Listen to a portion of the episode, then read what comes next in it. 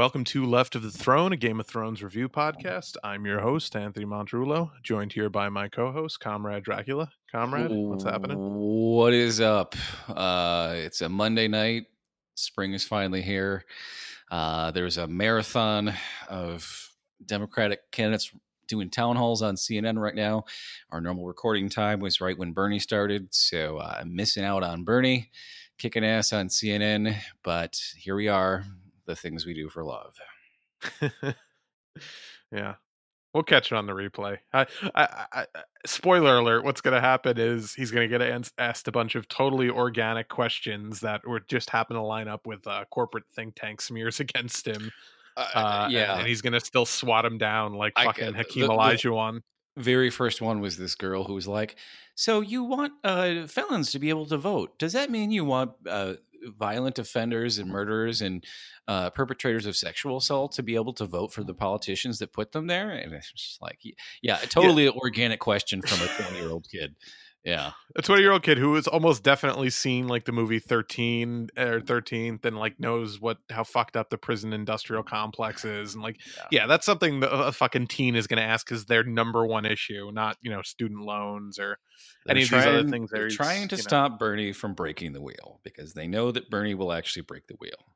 And so fans of the political cast we do uh, understand why we like Game of Thrones and uh, the themes that are covered and approached, or at least the the aims of some of our heroes, whether they always are so noble or sometimes need to be reminded to uh, not slaughter civilians, in, in to not commit war crimes. Yeah. yeah All right. Well, let's say we're going to break the wheel. You're not going to fucking flame people alive anymore. Come on. Yeah. Yeah. Well, we'll get into all that because we, we uh, that'll probably be towards the end because the scene at the end is, I think, illustrative to that whole. Well, well, I'll save it. We we got a, we got a, a lot of show to get through. We got a lot that. of show. We've got the most show maybe to to go through of any show shown. Yes. Um. Yeah. So let's just get right into the episode. Um.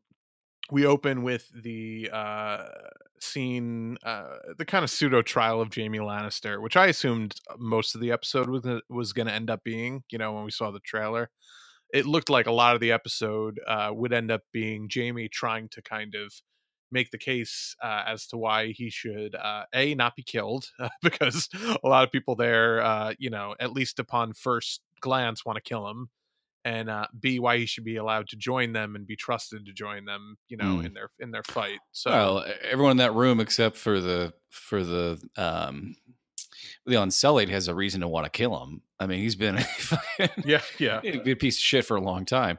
Uh, but yeah, I was glad they just like, bam, credits over, boom, here we are. We're good. We're gonna get this out of the way right away because we got bigger things to worry about.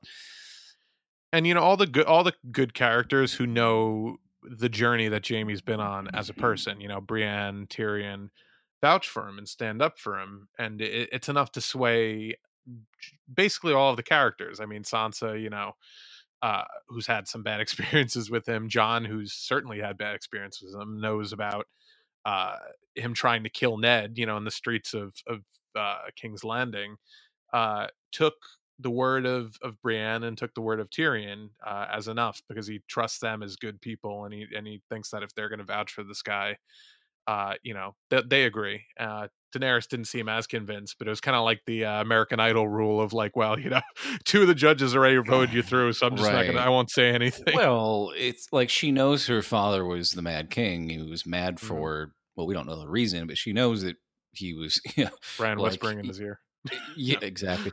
but you know, the the the you know the the North probably hates Jaime Lannister less because they he killed the guy who murdered Rickard Stark, right? Who that was mm-hmm. like their big patriarch for a long time, right? So they probably don't mind Jaime Lannister nearly as much, right? You know, it's not, and it just wouldn't have been a good look for her right off the bat to be like, "Look, I'm going to disagree with everybody in here and fuck him. Let's, I'm going to burn him a lot." You know, right? It would have been a bad look for her, right? Right. Um, but you know, he also helped turn on Ned Stark, so they don't like him for that. But there, obviously, there's there's some ambivalence there. But you know, it, it with Sansa, it's kind of like you you then remember, oh yeah, nobody knows that he pushed Bran out of the fucking window.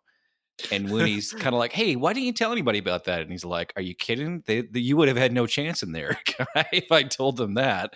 Yeah. It's like you tried to murder a fucking ten year old child. There's no no walking back from that one. Nothing Bran's gonna say. She's like, "You're on your fucking own, dude." Like I got nothing. I, lo- I love his his Dr. Bran Hatton moment too, the, of just like subtly saying like, "Oh, the things we do for love with no oh, context." Oh, I know. he pulled his his little trick that, with, that he did on on Littlefinger that was a uh, great moment of visual acting from Jaime too. Just totally selling like the terror right. and, and like confusion and like fuck. What am I? Is he going to tell well, you? He's going to wrap me up. Like the funnier part is when he did it with Littlefinger when he said "chaos is a ladder," it was so, sort mm-hmm. of out of context. He just blurted it out, and Littlefinger's like, "What? What the fuck?" Uh-huh, yeah. Eh, but when Bran said it here, it was in context. So it was basically he was saying, "Well, I do it all over again because it was protect my house, protect my family," and that's when he says it and you're like, oh, Bran, you're getting fucking smoother with this shit. You're getting, you're like, Bran's really, going open mics and honing his uh, honing his fucking punchlines. Oh my, yeah, yeah. yeah. But then you know the, the, the weird thing about when Brienne vouches for him is you believe that she really believes how noble she is, but she hasn't seen him for a long time. And then when they get their first moment together, she's like, "What are you doing? Why aren't you mocking and insulting me?" And he's kind of like, "Oh yeah, I used to be that asshole, wasn't I?" And you go back and you watch those early seasons, it's like, wow, he really was a fucking jerk to her all the time. And now he's not. But why isn't he anymore? And it's because of her. It's because yeah. of her. It's because of the, the intimacy. He can finally stop being the fucking prick and like open up to someone about the, the pain that he'd been through uh, right after he tried to save her and lost his hand for it. That you really see the, the, the change start in him at that point, and he starts kind of like having some introspection and going like, oh, look at all the awful shit I've done. And I don't, I don't think he realizes that though. You don't really realize when certain people change you in your life. And I think that's the moment where he kind of goes, I'm, I'm not that person anymore. And yeah, you know, the reason I'm here is to, you know, help you or serve you. And it's, it's like you, you really get that they don't just love each other, but there's like a deeper respect. And I think that's the moment that he realizes. And we also realize that she's the one that turned him into this better person unintentionally but and i think and we'll get to uh, you know further scene between the two of them later but i think he does love her whether or not it's in a romantic way or just in like a you know uh, just a, a, a bonded way i think there's certainly you know that's certainly evident in in in a scene we'll talk about later um probably the one of the best scenes of the, I, I think one of the best scenes of the series but we'll get to that later um i you know uh, the uh, the other thing that happens in that scene is that uh I guess not realizing that maybe Tyrion had had kind of predicated the whole like truce with Cersei as like, oh, don't worry, she'll send her army up. Jaime just immediately blurts out, oh yeah, she's not sending her army. Like Uh, you could have slow played it a little bit, dude. Like your brother's fucking neck is on the line here. I don't think you realized though, but but that that was a really right. funny moment to well, see Tyrion's reaction. He was just like, "Fuck." Yeah, I, I, think that that was maybe the only thing that really saved him. You know, and and, and Tyrion says he's he, like, "Yeah, look, he's got no sure. army. He came up here alone, knowing that we would all fucking rag on him, and he still came. Like that's that's honorable enough right there." Um, and offering it up right up the up front means that he was he had honest intent or was trying to at least portray honest intentions. That he wasn't trying to like uh, hold yeah. that card. he vest, wasn't there to know? be an assassin or anything like that. And even if he was, it's like she's got an army of thousands of people and guards and everything. Like there's no way he's yeah, getting. He's not going to get her one on one. Yeah, um, but still, I mean that that is uh, when when Bran sort of she's vouching for him, but he, she's not really vouching for him. But then when she says, "Well, are you vouching for him?" and she kind of like pauses for a second, she's like, she doesn't immediately say yes. You know, there's a hesitation yeah. there, so yeah, she yes. knows there's a risk if she's wrong to her. Yeah, and I um, you know, uh, one of the things I really hope we get out of the series is Tyrion's redemption as the smartest man in Westeros because that's the thing I think everyone loved about Tyrion and why Tyrion was so many people's favorite character. I, I would say mine included to, to, for a good chunk of the series. Um, is that he was just this fucking genius who we'd always be like, you know what, he he's not a fighter, he's not a lot of things, but smartest fucking dude in the world. Like he doesn't fall for any of this shit. And he's, I don't think he's that smart. No, he knows how to say smart things in a room with people and and twist their minds around and be subtly manipulative when he's there. He's really bad at predicting what an army across the world is going to do because he's not there to see anything. He's bad at predicting those kinds of things. He's not a he's not a war, good war planner. Well, he's not a tactic. Yeah, I mean, he's not a general, Right. but uh, you know, he he's he has he's had good instincts in the past, and I I'm concerned that the show, for plot reasons, has really made him into an idiot the past like two seasons, two three seasons. well, so I really hope that that's not. I hope he finds- he sells himself as being hand to the queen to Dany, and he's fucked up a few times, and she's kind of beating him down for it.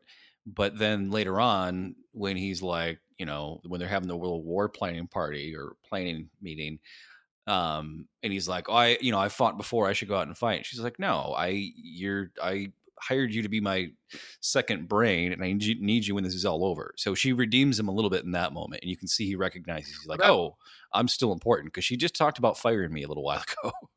Well, I think that's he has a lot, and I don't want to jump ahead, you know, too many. well, scenes, these scenes are has a lot to interconnected, so we're gonna have to like talk about scenes that connect to other scenes. That's just part of the how it works. Yeah, and I'm I'm just saying, uh, you know, I, and he, uh, but he has, I think he has Jorah to thank for that. It seems like Jorah talked her into, you know, giving him a second shot. She didn't seem like her impulse initially was to be like, yeah, I know you fucked up a few times, but it happens. Like she was really like, why the fuck am I keeping this guy around as my hand? Like he sucks. He hasn't given me one good piece of advice yet. Uh, and I think Jorah, you know, for whatever reason, and I think Jorah's had a really nice redemptive arc uh, that we kind of saw culminated this episode. Also, really talked her into uh, eh, not giving into the initial instinct, which was get rid of him, make Jorah the ha- uh, hand. Or Well, he just wouldn't go away. He just kept coming back.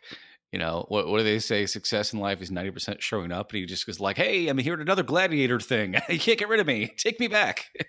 so, you yeah, know, but, I, but he, he tried really hard, but Um, so the next scene we get is the scene with Arya uh, down in the forge forgery. I don't foundry, whatever wherever the fuck Gendry is making his shit. yeah, Uh, the weapons room. Gendry works in the foundry.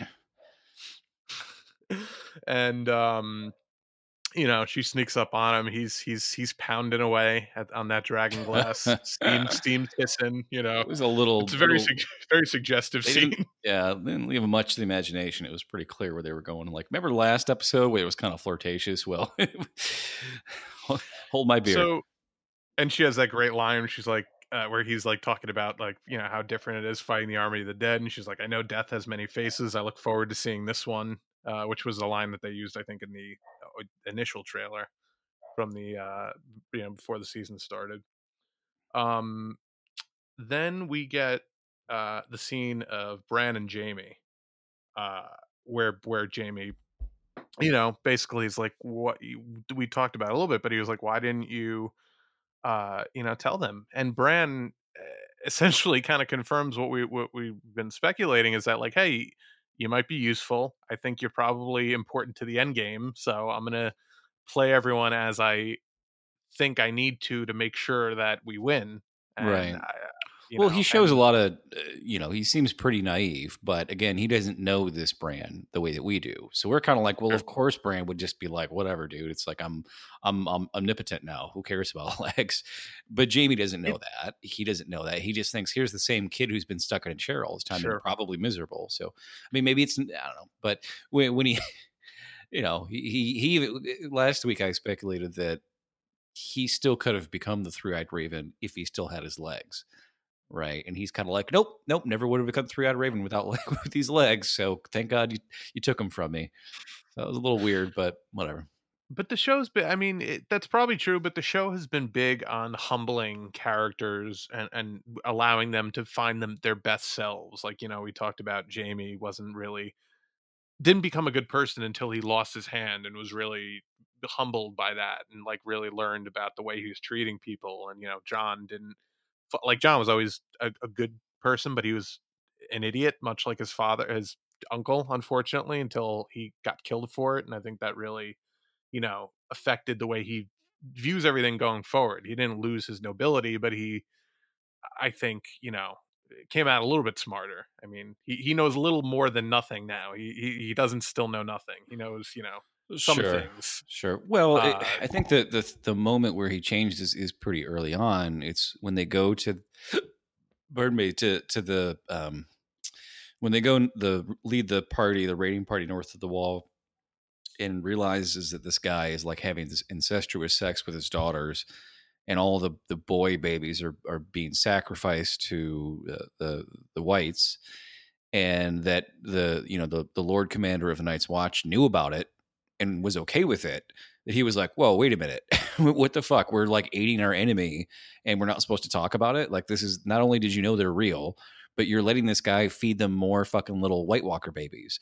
So i think that was Yeah. when he first kind of like was he he sort of he pretended like he turned on the you know on the night's watch because he got captured by the wildlings and he kind of pretended to be a wildling for a while and then when he showed his true allegiance was still to you know to um the Night's Watch, he almost gets killed for it, and that's when uh, you know his his real life wife tries to kill him for the first time in earnest, uh, and then kind of holds back the second time. She shoots him three times, but yeah.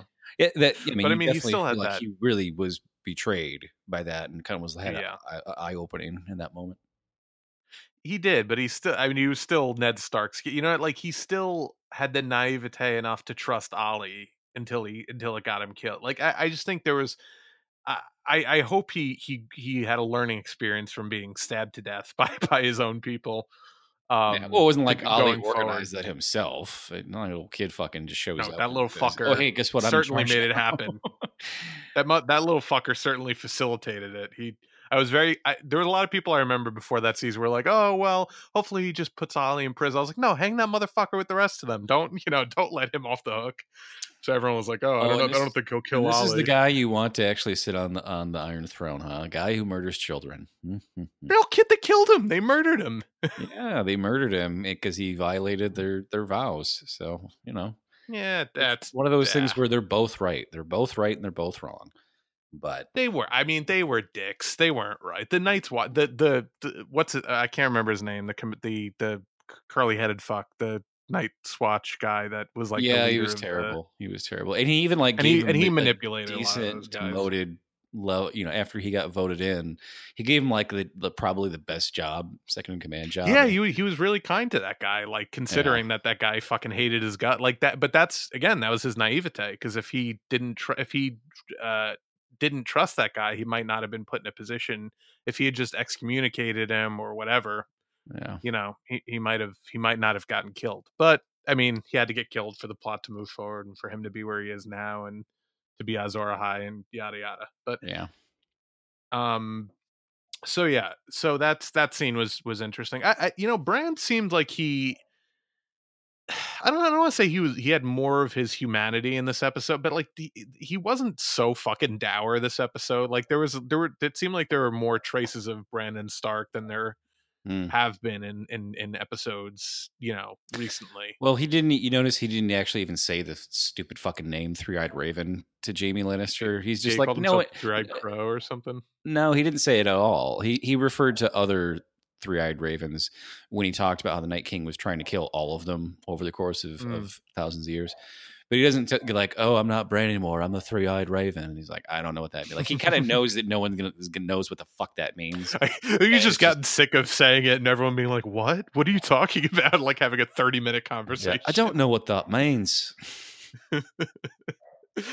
um well and you know another interesting tidbit from that conversation um or eh, you know it might have been that or the pre uh, the conversation uh, to follow but we we figure out or we learn a little bit more about what the night king wants you know we we assume he just wanted to kill everybody but essentially he wants to kill bran he wants to kill the three-eyed raven which he's tried to do you know many times now because uh he can bring upon the eternal night like it'll, it'll just it'll, it'll they'll rule forever and it'll be winter forever and there's no opposing force to fight him back which presumably is what's happened every time that the night king or a night king has tried Just what do You you, know, what do you do then? You're like, okay, everything's winter, everything's dead. Now what do we do? fucking Well, we just stand here and decompose very slowly.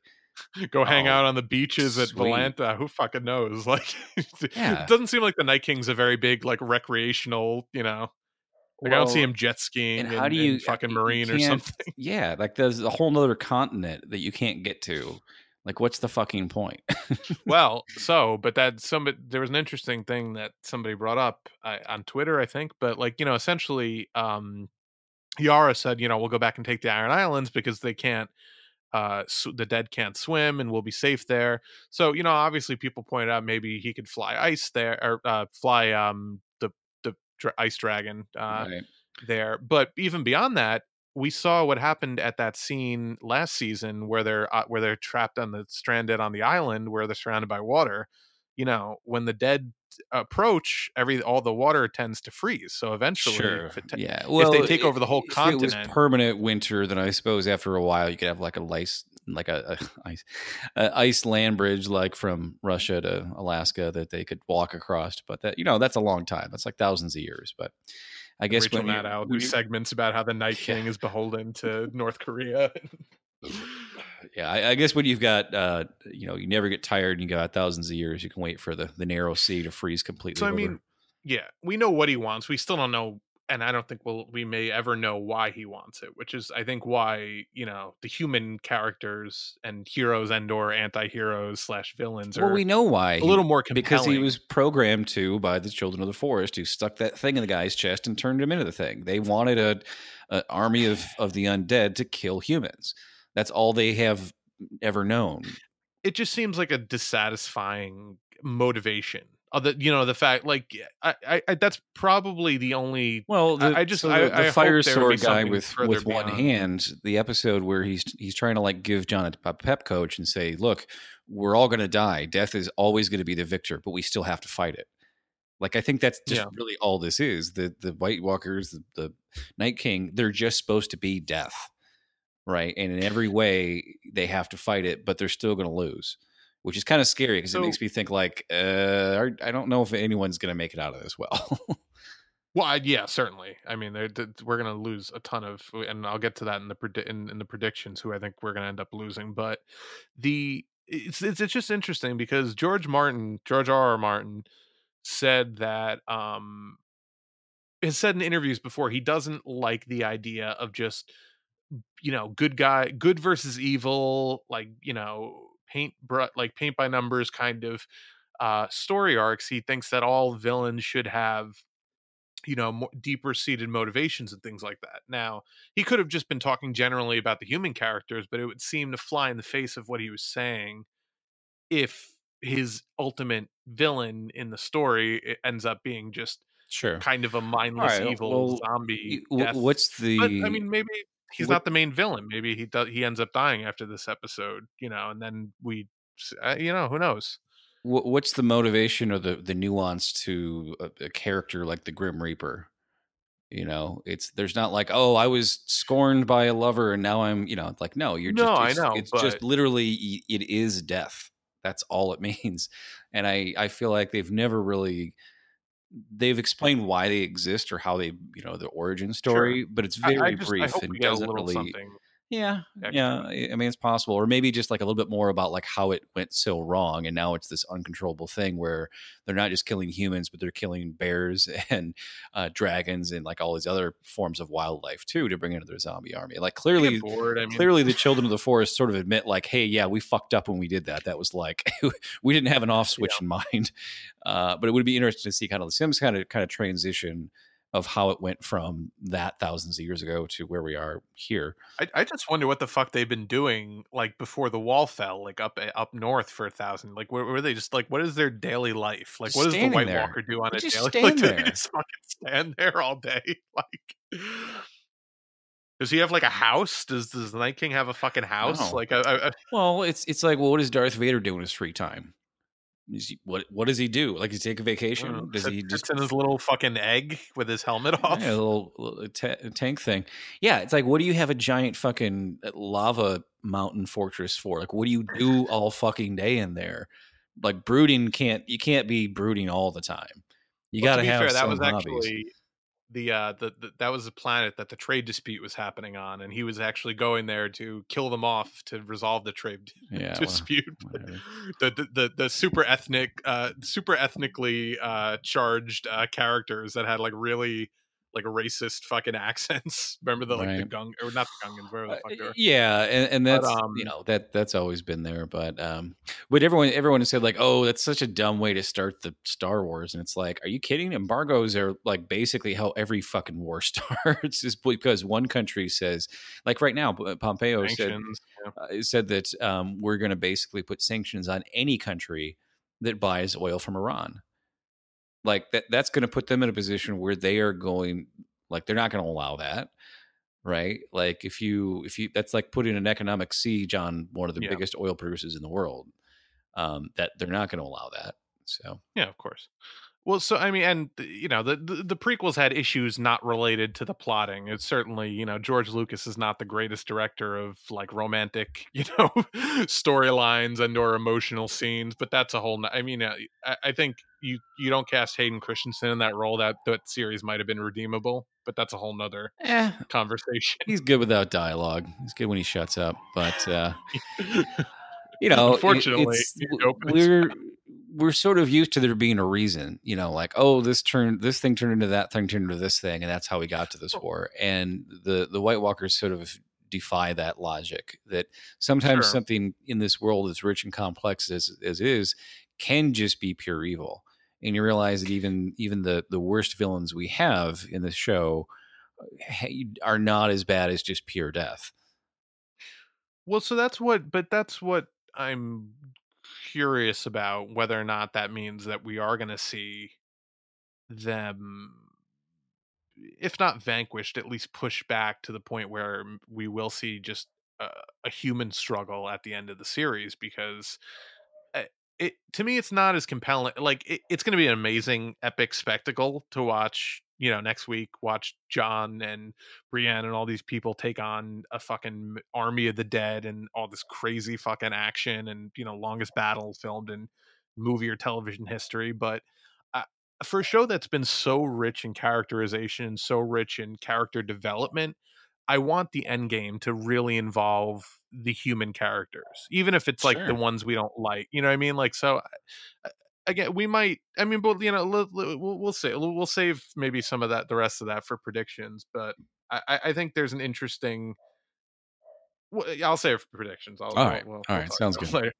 um so uh yeah so we get the bran and jaime scene uh jaime kind of casually mentions to tyrion that the cersei pregnancy was real so i don't know if that actually puts it to bed but it, it's just a weird aside if it's Yeah, I, I think he's just naive as, his brother is in thinking that that it's it's he's like, oh yeah, that's real. It's like, no, I don't think so. I don't think it's real. For one, for one, okay, like it's been at least a couple months and since the at least two months, if not three, since the end of the last season in in like real chronological time.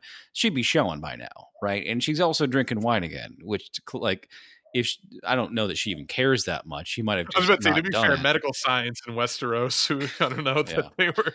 But Um, um, but well, there- but also there's that thing with Euron where he's like, "I'm gonna put a baby in you," and she kind of gives him like gives that far away stare off look, like, "Oh, too late," like you know, like th- that seemed to be the implication of that that Right. look at least. Or, Yeah. or she was thinking, well, maybe I can just pretend it's his and he won't know any better. But it's like, you know, this is this is two That's- months that's difference. thought, gonna- yeah. like, oh, his baby's full grown. It's only been, you know, what seven months. I, yeah, I don't know it's that it's hard just to super tell, important. especially one with, way or the other. You know, everyone just assumes that she really did order her brothers killed, and I I'm pretty sure that that's not the case because they had these two very pivotal emotional moments where you think she's about to kill both of her brothers, and very clearly she can't bring herself to do it because I think more than anything, she just her idea of the Lannisters as a like you don't kill your family. You you don't do anything, even if you're estranged and you go and like work for an, an enemy as the the hand to the, the queen of your enemy. It's just like you just don't do that. It and it's like a, a thing I think she got from her father, where you don't do anything to hurt the family unit as a whole, even if you do things that are harmful to each other as individuals. So I I we had that conversation a while ago, and I was thinking about it, and the and I was actually reading about the Maggie the Frog prophecy from the beginning of the series, right? So, you know, Maggie the Frog at the beginning of the series prophesizes that Cersei will have three kids, and they'll all die. You know, three will be their what something, and then three will be their shrouds, whatever. So, um, all that shit has come true that Maggie the Frog has predicted so far, right? And in the in the show, it kind of ends with them talking about how she's gonna all she's gonna have three kids to grow up to rule, and then that they're all gonna die. In the books, it goes further to say, uh, and then when you're drowning in your sorrows all alone, something to that effect.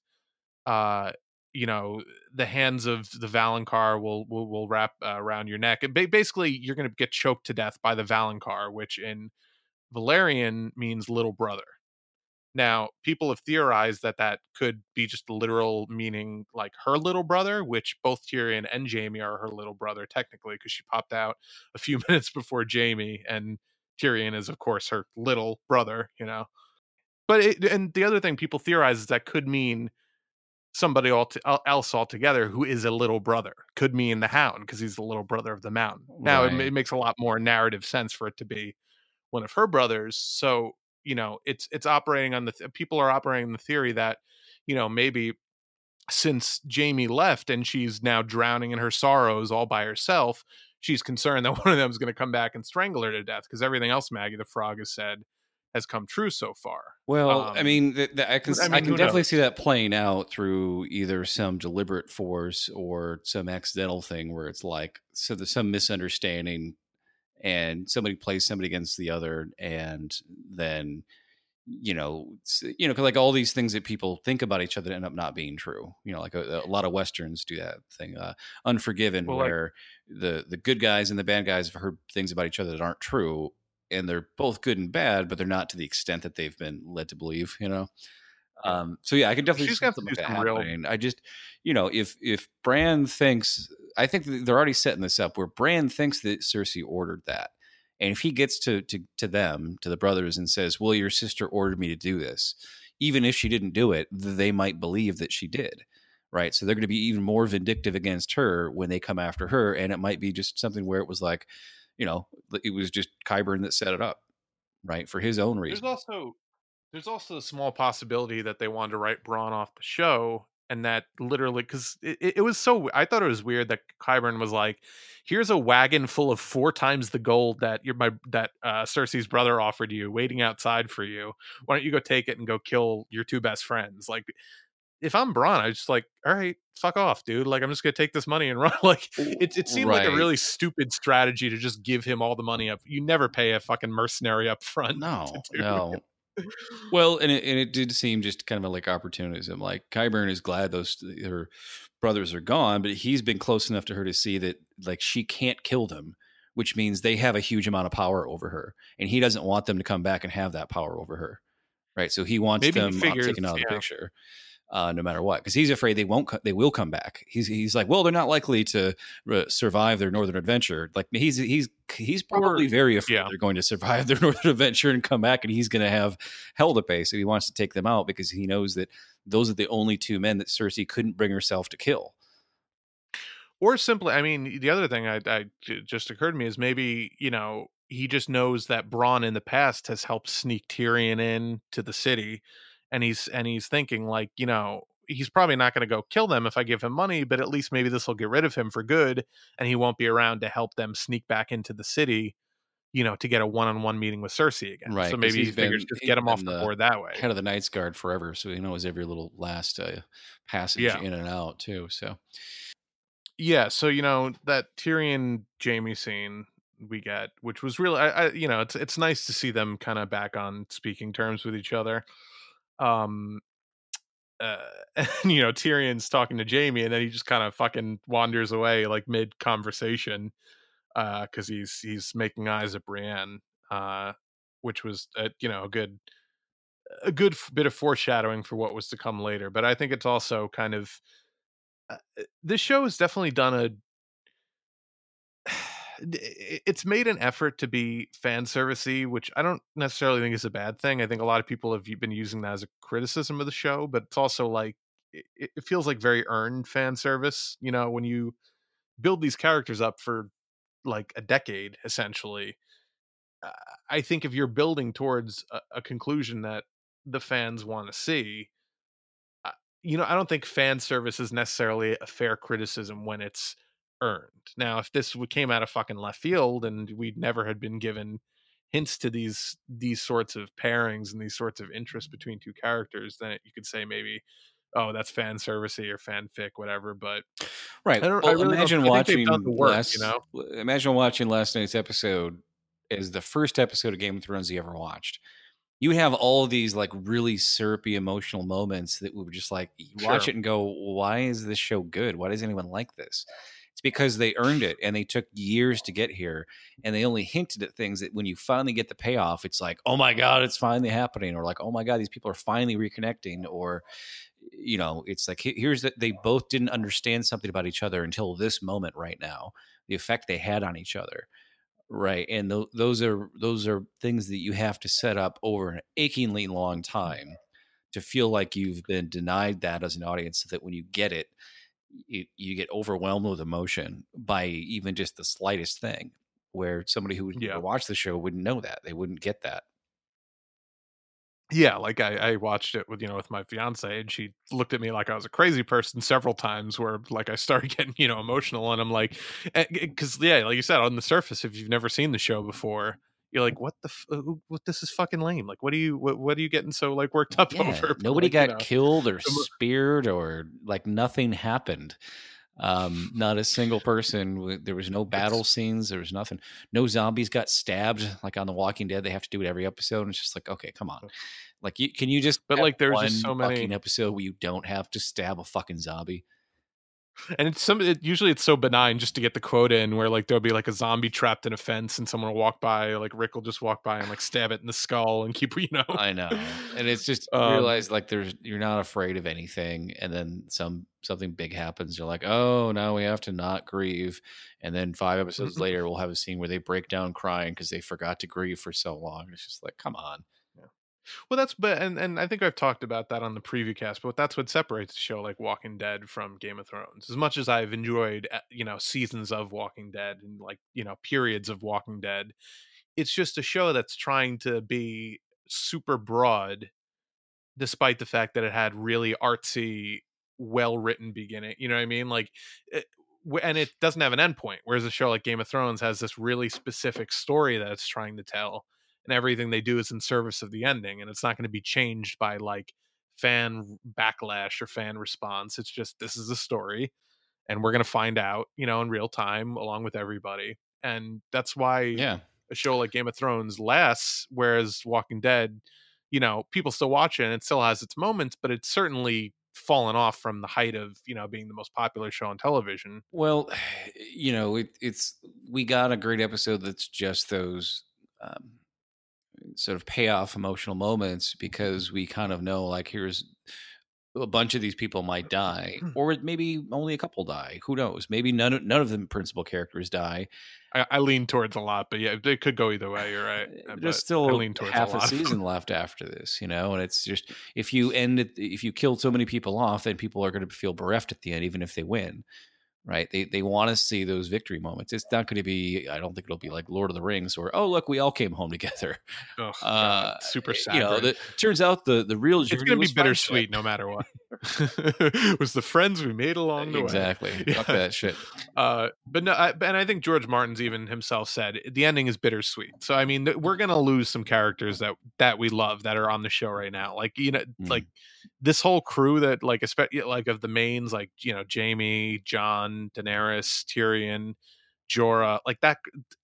They're not all gonna make it. Like we we. You know, and we'll we'll talk about maybe who we think individually is going to make it through this next episode and who's going to make it to the end. But it I- think it's going to be it's going to be definitely uh, this episode wasn't just for nothing. Like they they it, a lot of things in this episode felt like a goodbye to these characters that we've lived with now for almost a decade. Right. And it's also the first time, these last two episodes, the first time that some of these actors have ever been in this, had more than one scene together.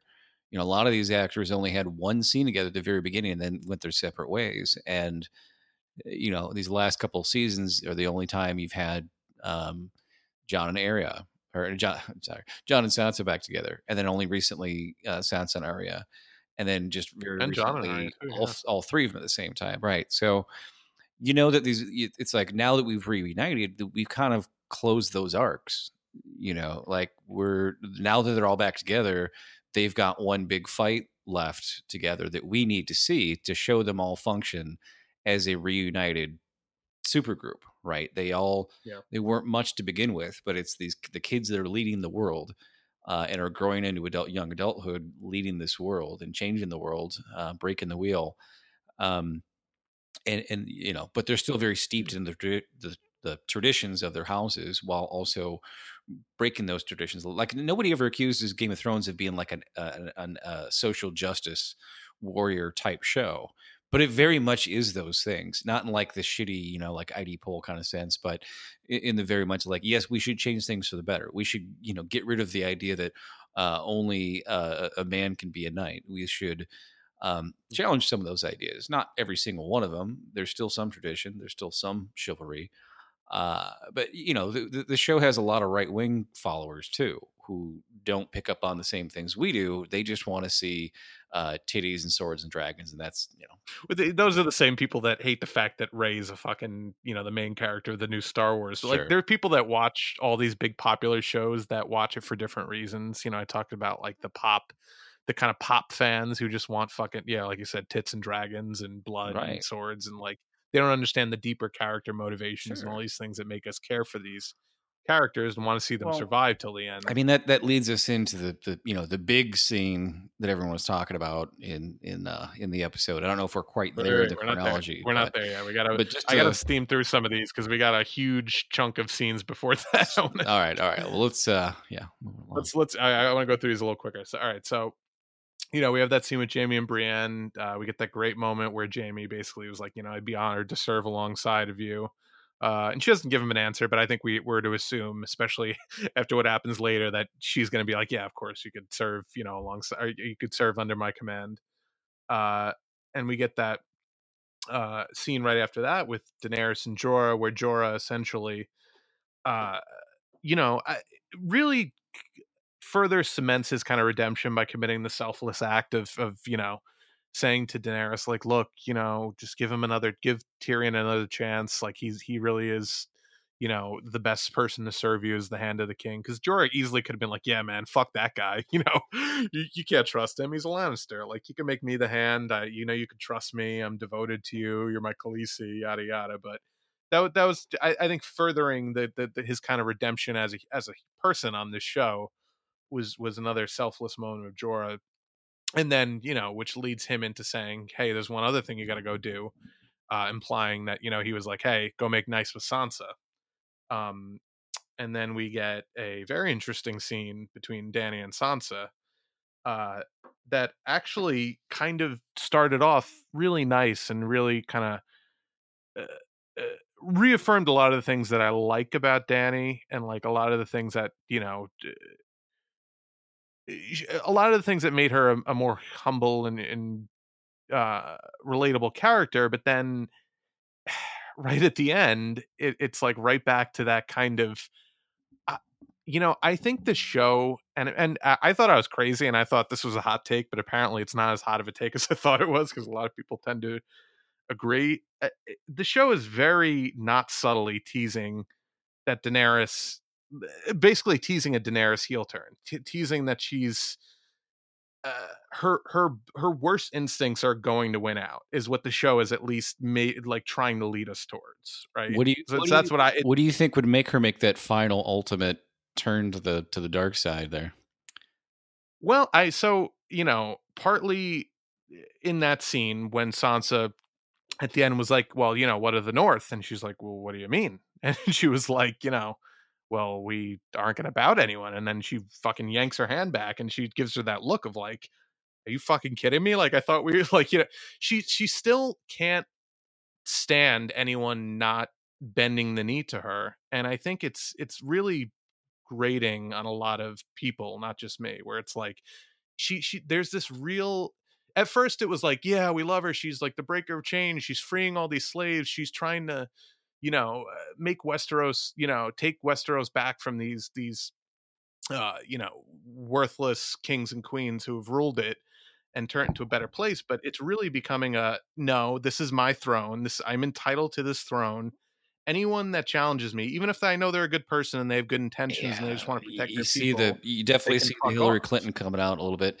That's that's what I'm saying. Eh, like, yeah. and I don't know if that's intentional or if that's just the way she's playing it as an well, actress. Well, it's been her whole identity for a long time. It's been her struggle for a long time, and she's made allies that now don't necessarily care about that or recognize it. And she's like, "Well, what good are you to me if you're not trying to get me on that throne?"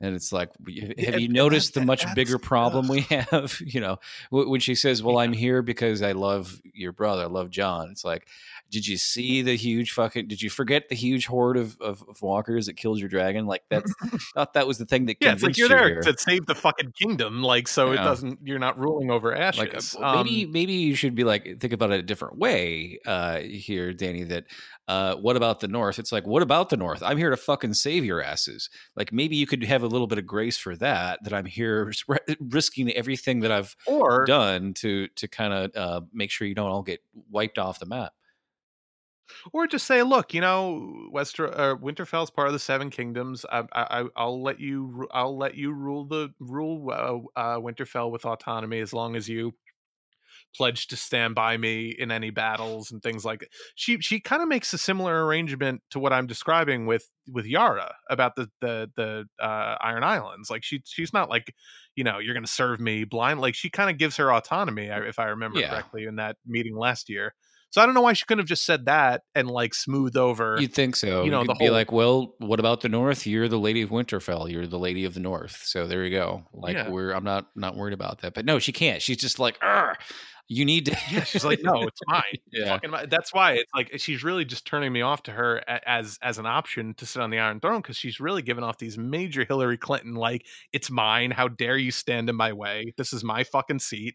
Right. You know she even and she even says in that scene, to, uh, like you know, Sansa asked her like, "What do you want?" She's like, "To sit on the Iron Throne." So, you know, we talk about a lot on this show, especially in the preview, and then it. I think it's just become a general fan uh, assumption, and I'm guilty of making it myself. That when Daenerys talked about you know breaking the wheel, it was like, well, I'm going to stop this endless cycle of kings and queens. I'm going to try to bring some equity to the people you know we, we, i think we a lot of us especially the, the leftist minded game of thrones viewer game of thrones viewers were like well she's kind of maybe talking about like a proto democratic system or some kind of a parliamentary government or something other than just a monarchic rules like a you know it didn't seem like she was referring to a benevolent dictatorship but you know i went back and actually looked up the text from that scene, and I, I just want to read it for the audience because I, I, think it's uh, it, it, might still be what we think it is, and she might need to just be reminded of that. But I I I, I kind of take a different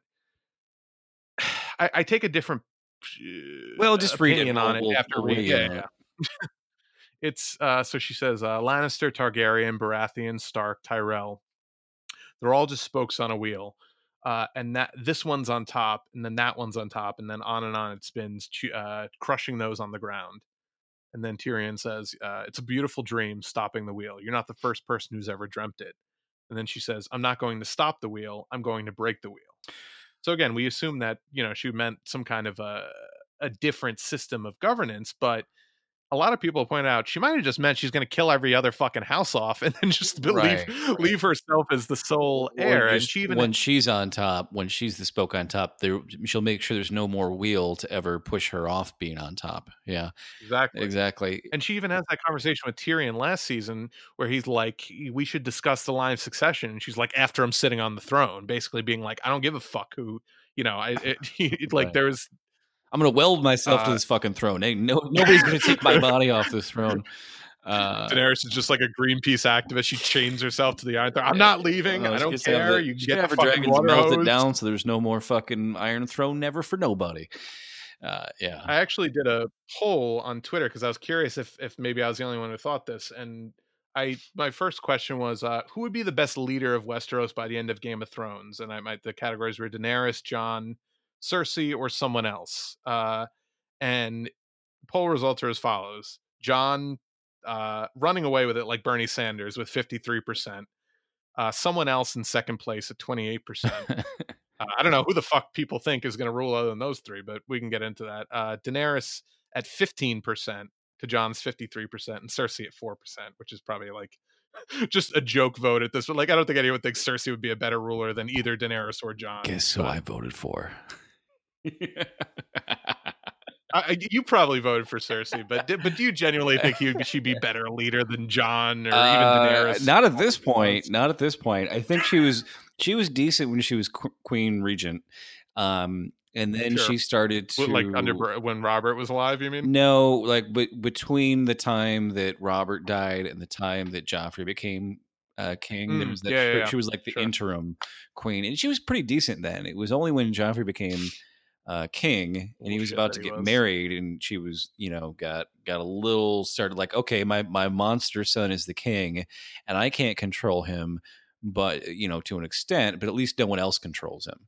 Like that's where she was okay. So, but yeah. then when her younger son is like suddenly very manipulable by other women that she can't handle that, she starts making like all kinds of fucking proactive mistakes that end up biting her, you know, uh, coming so, back to her, uh, then then that's when yeah. she really when she goes through the whole fucking walk of shame. That's when she really does start to uh, become far more vengeful and, and, take pleasure from hurting other people who you know clearly took pleasure mm-hmm. in hurting her, but uh, you know the the it, it was it went past the it's point infected of, her being though exactly sure. where she's now making more and more mistakes that will ultimately you know Macbeth No, I, th- I, think that was that was a bit of her supervillain origin. You know, like it. The, the, a lot of supervillains have not so evil beginnings and you know or a tragic origin and then you know it drives them fucking insane and then from then on they don't make rational decisions and it leads to their downfall or their you know getting punched in the face by Batman or whatever. exactly. So when I say that she's um, not evil, but her actions have mostly been justified, it's it's through that lens that I see. yeah, well, and I th- I don't think anyone's purely evil on the show outside of like the White Walkers, but eh, or maybe Ram. I don't think Ramsay really had too many redeeming qualities or Joffrey no, he was for that pure, matter. He was pure evil. I think Joffrey but, at least uh, um, uh, pretended that he wasn't evil, whereas Ramsay completely embraced it and was like, "That's just yeah. who, I, that's who I am." Every time I think of Ramsay, I just think of that GIF of him holding the sausage in front, of the. Oh, yeah, I mean that's so that's when funny. he still you still didn't realize how evil. I think well he delighted in that, and that it's was, funny. I know, but that that whole season really fucking. I don't know if I could watch that again. That really just that, I, I get very disturbed by like very visceral depictions of torture. Uh, yeah you know, yeah, me too. Well, I think that you, you eventually you see that Theon kind of comes out of it. So when you see it again now, it's not quite as bad. Sure. But there's there's one. I just remember it going on forever though. Right. There's another torture scene, essentially ostensibly a torture scene that is that's the the Joffrey torture scene that reads is way more disturbing now um, w- when you see kind of the end result. And people don't remember it because it's so fucking fucked with up. Shae? No, no, not with Shae.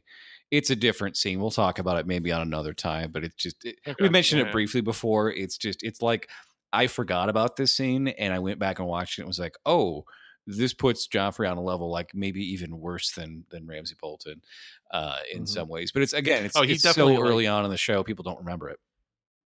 Yeah. Um, so I did a follow up also to that poll. Uh, opinions on Daenerys' intentions for how Westeros will be ruled after she takes power. Uh, this these were the three categories: wants to bring democracy, uh, zero uh, percent. uh, no longer wants that, thirteen percent. Never wanted that, eighty-seven percent. So there's, I, still lean towards no longer wants that, but there's a good chunk of people who I think maybe think like she never meant that in the first place. She was just saying she wanted to crush all of her enemies, you know, from the beginning. But you know, who ultimately knows? But that to me really colors the way I view wanting to see her sit on the Iron Throne. And I don't think I don't think and I phrased it better to somebody earlier when I was just kind of saying it off the cuff, but essentially like uh, those who think they're owed power aren't virtuous enough to hold power and hold it you know benevolent. No, I, you know the, the only leader should be people that are extremely begrudgingly sort of yeah, exactly. Like Bernie Sanders is definitely like a, oh, a begrudging, well, like, well, I guess if nobody else is going to do this, I'm going to have to do it. Uh, you know, yeah, Jon Snow. There, there was that um, that meme I posted of the it's like all the police cars chasing OJ, and each police car is labeled with a, with a different title that Jon Snow has held that he's like wanted to get away He's from. running away from. yeah, like Warden of the North, Lord Yeah. Commander, uh, the, the the King in the the North. Promised Prince, King in the North. Like every one of them, he's trying to get away from. Mhm. So yeah, it's it's like I don't Yeah. think he's gonna want to sit on the throne, but I think that you know if, He- if- yeah, he didn't. when you talk about like the things that could twist Dany to the point where she just goes fucking crazy, I think it could either be two extremes possibly where either Jon's like, oh yeah, I actually do want to be king uh, to fulfill this promise that I've been told, even though I don't really want to be king. It's like here we are, or Yeah. he gets killed by Cersei. And Dany goes berserk and just fucking levels the whole whole fucking place. So The only thing with that though is then who do we fucking root for? Like you know, like if- Jon's gone and she heel turns, it's like we don't want any of these fucking people to sit on the Iron Throne. no, I want eh, the only reason I would want Jon to sit on the Iron Throne is because I think he would be benevolent and he'd be he would give all the kingdoms autonomy in in a perfect Sure. world. You know what I mean? Like yeah, because because he's Um, reluctant. Um, well, there's there's a few things that are sort of um, previewed there. That that scene we're still sort of talking about the scene still where uh, Varys basically says, you know, we're uh, they're they're talking about the idea that what if we had a benevolent queen and a benevolent Mm. king. And Varys kind of ominously says, you know, yeah, but good things don't ever last. So he's got a very yeah. negative view of the two of them together for some reason.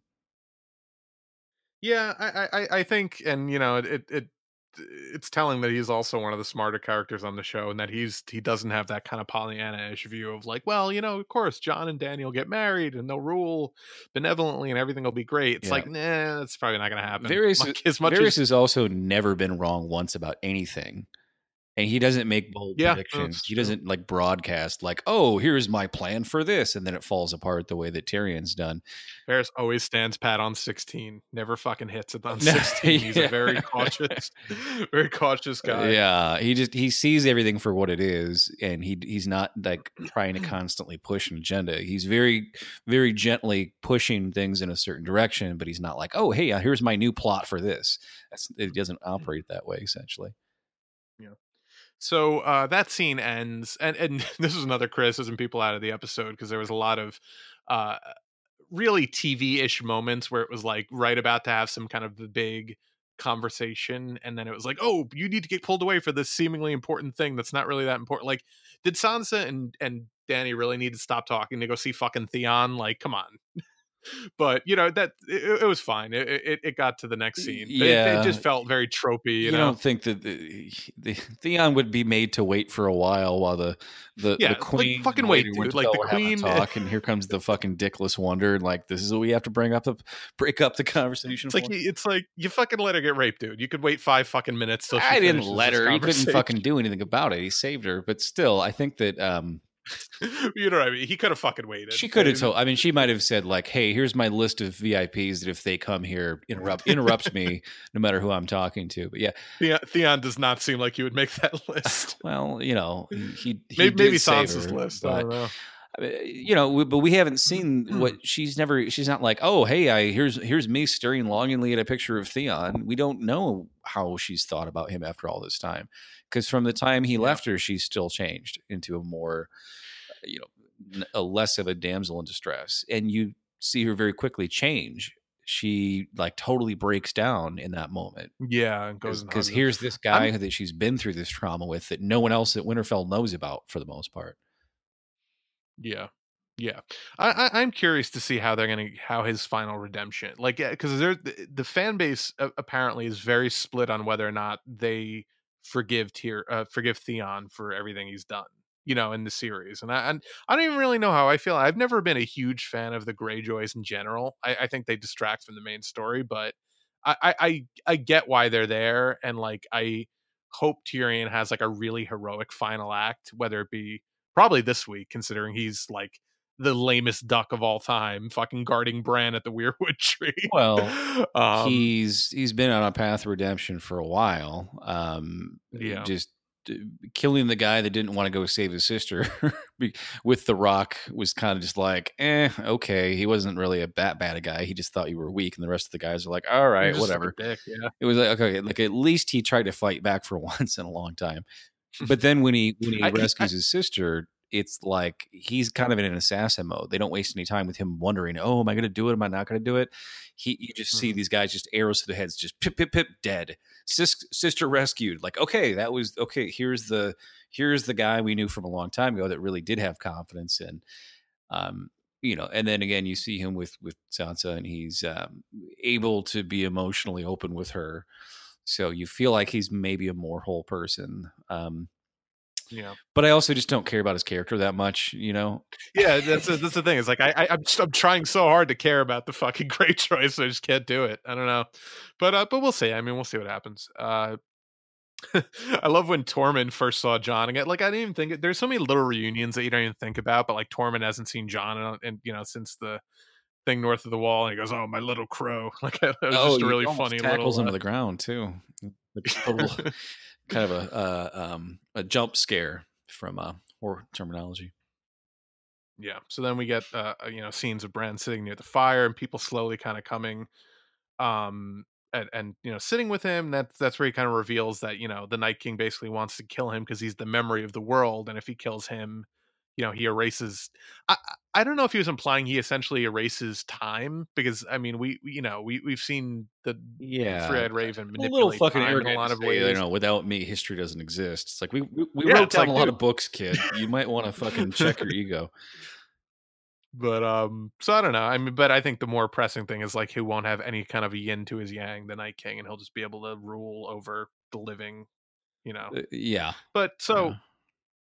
But that scene is great because it leads to this kind of little mini powwow between all these great characters sitting around the fire and you know you get jaime and tyrion brienne davos tormund podrick um and you know I, we get in that scene uh, w- one of my favorite moments in the history of the series it was just a Drinking really the- emotional moment the where- alcoholic milk out of the huge uh, ram's horn.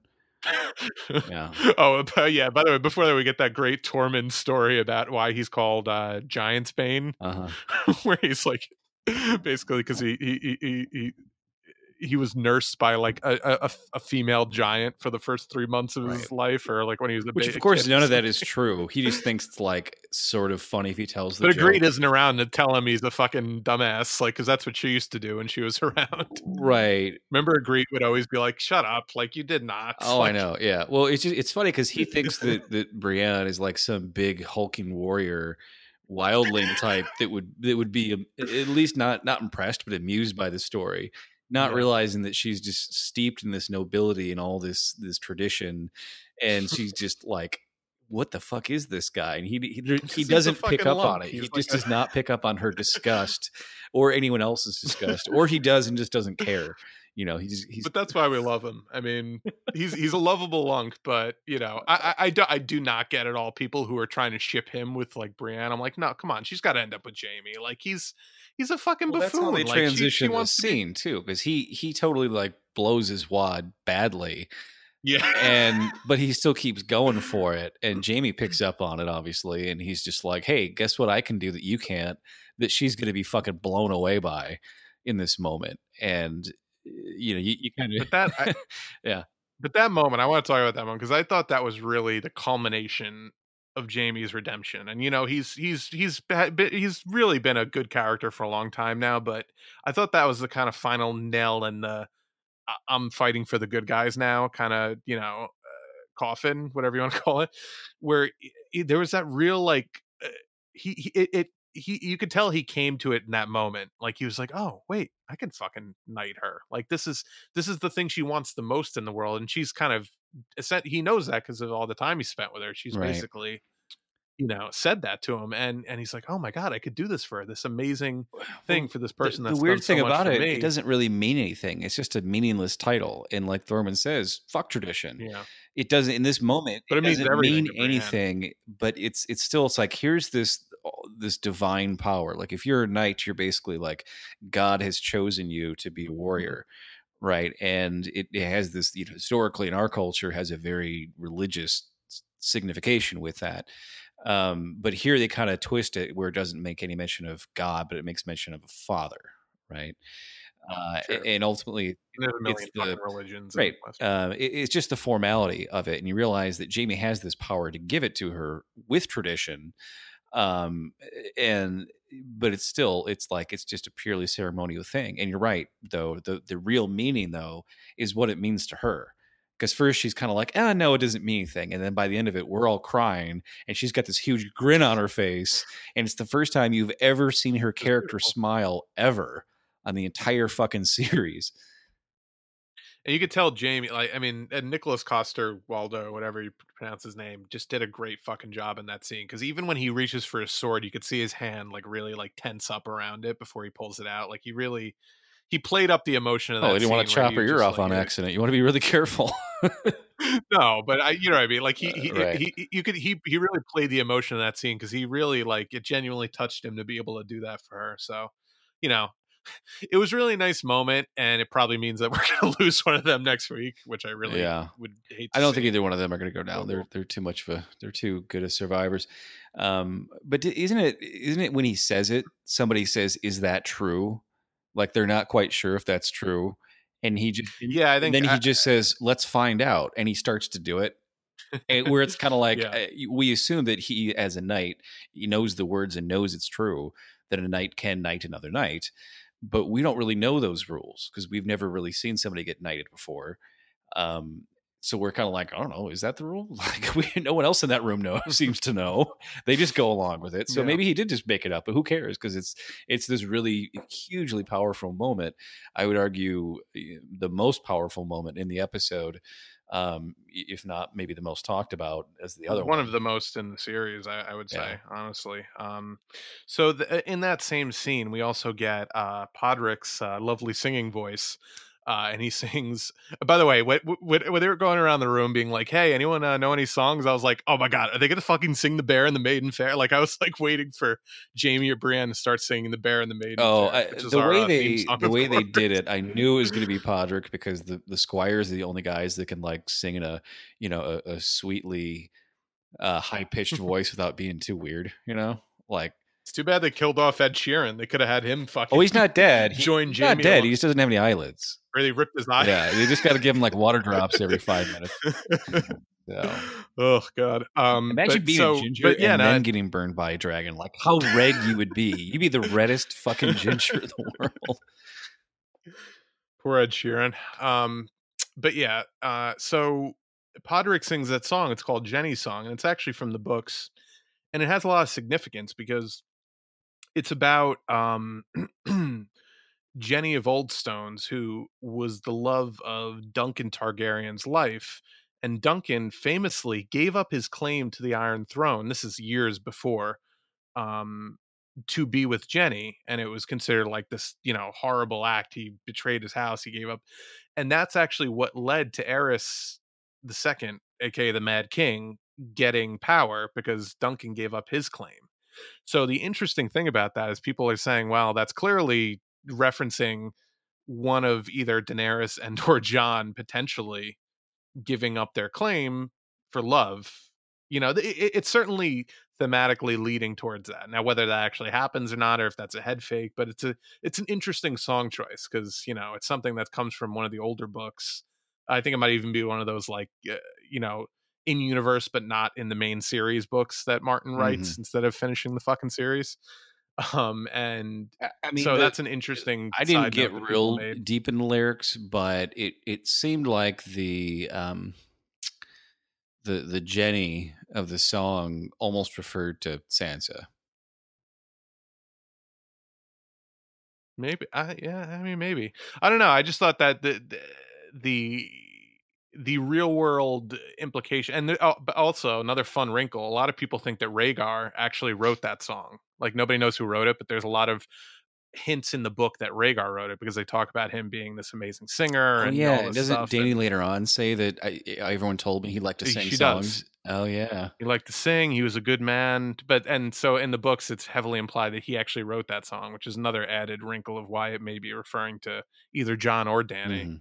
Um, which you know would be a satisfying conclusion maybe depending on how it's done and which one you know does it but I guess I guess in that case, jon would have to renounce his claim though because he has a better claim. Um, unless Daenerys is like, "Well, I renounce my claim," and then jon could be like, "Well, doesn't really matter because well, I had a better claim anyway." But whatever. The thing I don't understand is like in in in our history, in many uh, you know kingdoms, there was a king and a queen that both had you know similar powers, if not the you know one having slightly more than the other. Sure, doesn't but work that way in this. It's weird. well, and it doesn't even technically work that way in this world because it it's still very patriarchal in the sense that like kings can marry someone that becomes a queen but a queen if she marries somebody who's not like one after she's already queen that person doesn't become king he becomes like the prince regent or prince you know right.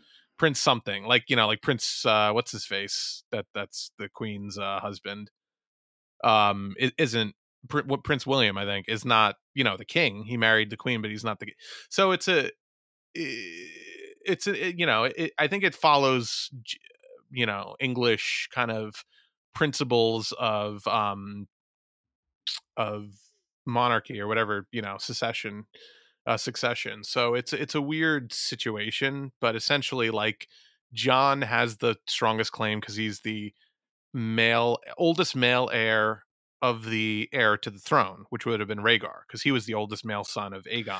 So you know, the, the thing that him- I always think to myself, and I always kind of chuckle when I think this, is uh, where it's kind of like, well, how can they all just not know who the rightful king is? And it's like, well, if they all agreed on who the rightful king is, the fucking show wouldn't exist. the whole yeah, point of the exactly, show. Yeah, I mean that's the whole the whole drama of the show is the fucking about who is the rightful fucking person to sit in that throne. They don't agree, and all the rules are kind of fucking. People lie about it, and there's treachery, and just fucking. It's it's a fucking mess. Well, and there's also mess. the whole might, might and and there's also the whole might makes right thing. I mean, Robert Baratheon had no claim to the Iron Throne, and he fucking overthrew the Targaryens and sat on the throne. And you know, you know, there was a the war kicked off by Jaime killing the Mad King, you know, because he was going to kill the citizens. But Robert Baratheon emerged out of the chaos of that. And if you have enough people on your side, and enough armies on your side, people will support your claim. So it's it, it it's partly based on lineage, but it's also partly based on like who's got the biggest fucking army and who's going to say, "Well, yeah, I'm the captain now." You know, you like go. it's not Tom Hanks um, anymore. no. So, um, so that scene was really nice. I really love that that whole scene at the uh the fireside chat, fire pit, yeah. but the fire, yeah, that FDR's fireside chat, and Bran was there in a wheelchair, so it was thematically uh thematically was relevant. Bran really but, uh, in that I, scene, I, or was he really? I I did. He he must have left when people like started showing human emotion. Like he was just like, all right, not not. I, I remember him being at me. the war planning scene, but I don't remember him being by the fireside chat, unless he was like way in the background, didn't say a fucking word, and I, I just somehow missed it. But he was sitting at the fire at one point because that's when somebody came up and sat beside him, Sam. But I don't know that. Oh, that might have been earlier. Maybe he wasn't. Sam wasn't in the, the room in that scene either. Chat. Yeah, that was not their yeah. thing. Um, at any rate, I have a really dark monitor, so there could have been people in that room that I just don't remember because they were way in the background and had no lines. There, has been well, a lot wrote... of characters that have had no lines in the last couple of episodes, or you'll remember them having lines or being there and they actually weren't in the scene. So the the ones I wrote down for that scene, and I thought I wrote everyone in the scene. It was Jaime, Tyrion, Brienne, Davos, Tormund, and Podrick. I think those are the only six people in the scene at that point. Yeah, so it, it's easy there. to forget when somebody's in a scene if they're in the room but have no lines. Though I've noticed on the mm-hmm. show where I'm like, oh, hey, wait, yeah. they're in the scene. Wait, oh, they're not talking. yeah, that's like, why I don't remember them here. Like fucking ghost shows up for five seconds in the background. Oh, it was like, like doesn't do anything. It was like 0.5 seconds. Um, was like, guys, come on. Everyone wants Ghost in the scene. You can't. I don't understand. Like, they're like, oh, it's tough to animate, but like they've used an actual husky before for that like, why don't they just use another Siberian Husky for those scenes? Like, I, I, when, when it doesn't have to do it to action, be so big like, that I don't think they can do it with a, a, real dog and have it not look weird. But uh, yeah, we're we're gonna get one last scene where. Ghost save Jon saves Jon and gets killed, and we're all gonna be fucking sad. Eh, but it's gonna be eh, over like that. It's not gonna be like a long sequence with the dog. It's just gonna be, you know, they're gonna play about, on our sympathies for fucking seeing pets die, and it's gonna be like, no. I know. Well, they've killed some of the dogs, brutal. but so many times it's just the, oh, the dog brutal, will brutal fashion come out of nowhere, jump on a thing to, to save somebody, and then it's just fucking killed. And it's just such an maybe it was yeah. maybe we'll see Ghost fetch uh, Longclaw after like Jon loses it in battle, and she'll bring it back to him in her in her teeth with like his like his like, dismembered oh, no. arm is like holding it, and like thanks for bringing the arm back too. yeah. Um. So right after that, we get the scene where Arya, uh, Arya, and the uh, walks up to the Hound, uh, you know, sitting on the on the parapet up there, uh, and kind of has her little heart to heart with him. Where they, and they're still standoffish, but you could tell there's that mutual respect there. A little bit. Um, he seems like he's really fucking sulking for no reason. Yeah, well, he's. I mean, he's just a miserable fuck to begin. with. And she even says that, you know, at the when when once Beric shows up, and she's like, "I'm not going to spend my last night on Earth with you, uh, two miserable old shits." Yeah, I remember when she said that line. I um, thought, "What else better do you have to do?" And then, of course, was, she had something very much in mind well, that was better to do. Short, shortly thereafter, yeah, we get the uh, the much talked about scene uh, where where we see a really um, intimate display between two characters who've uh, crossed paths a lot on the show. Um, or as Sophie Turner would describe it. In honor of Easter, I guess Game of Thrones wanted the storyline to have a little Easter bunny hop, hop, hopping into that pussy. and that's the tea. So what you can't see is that Sophie Turner is clearly had a few glasses of wine and is drinking a glass of wine in that scene too. So um the it was just her on her Instagram yeah. story, I think. Yeah. Well, they're, they're good, very, very good friends in real life. Those two girls, um, yeah, like yeah. very good friends. Uh, so I'm sure that her saying that was not totally on the line, but I, I did read that. It was super funny. Uh, people have had wildly different takes on that scene, and we'll talk about that in a minute. But the two people who apparently were the most uncomfortable with the scene were the two actors themselves not because they didn't um, think that it was bad for the characters but because they themselves weren't comfortable doing the scene together because they'd known each other since she was literally 10 years old Hmm. Um, and also, it's probably the, both of their first like on-screen sex scene. I would imagine. Eh, Certainly for I don't know. I mean, it, so many. I was in the hashtags for. It just seems so inherently awkward. It, it, was the honestly.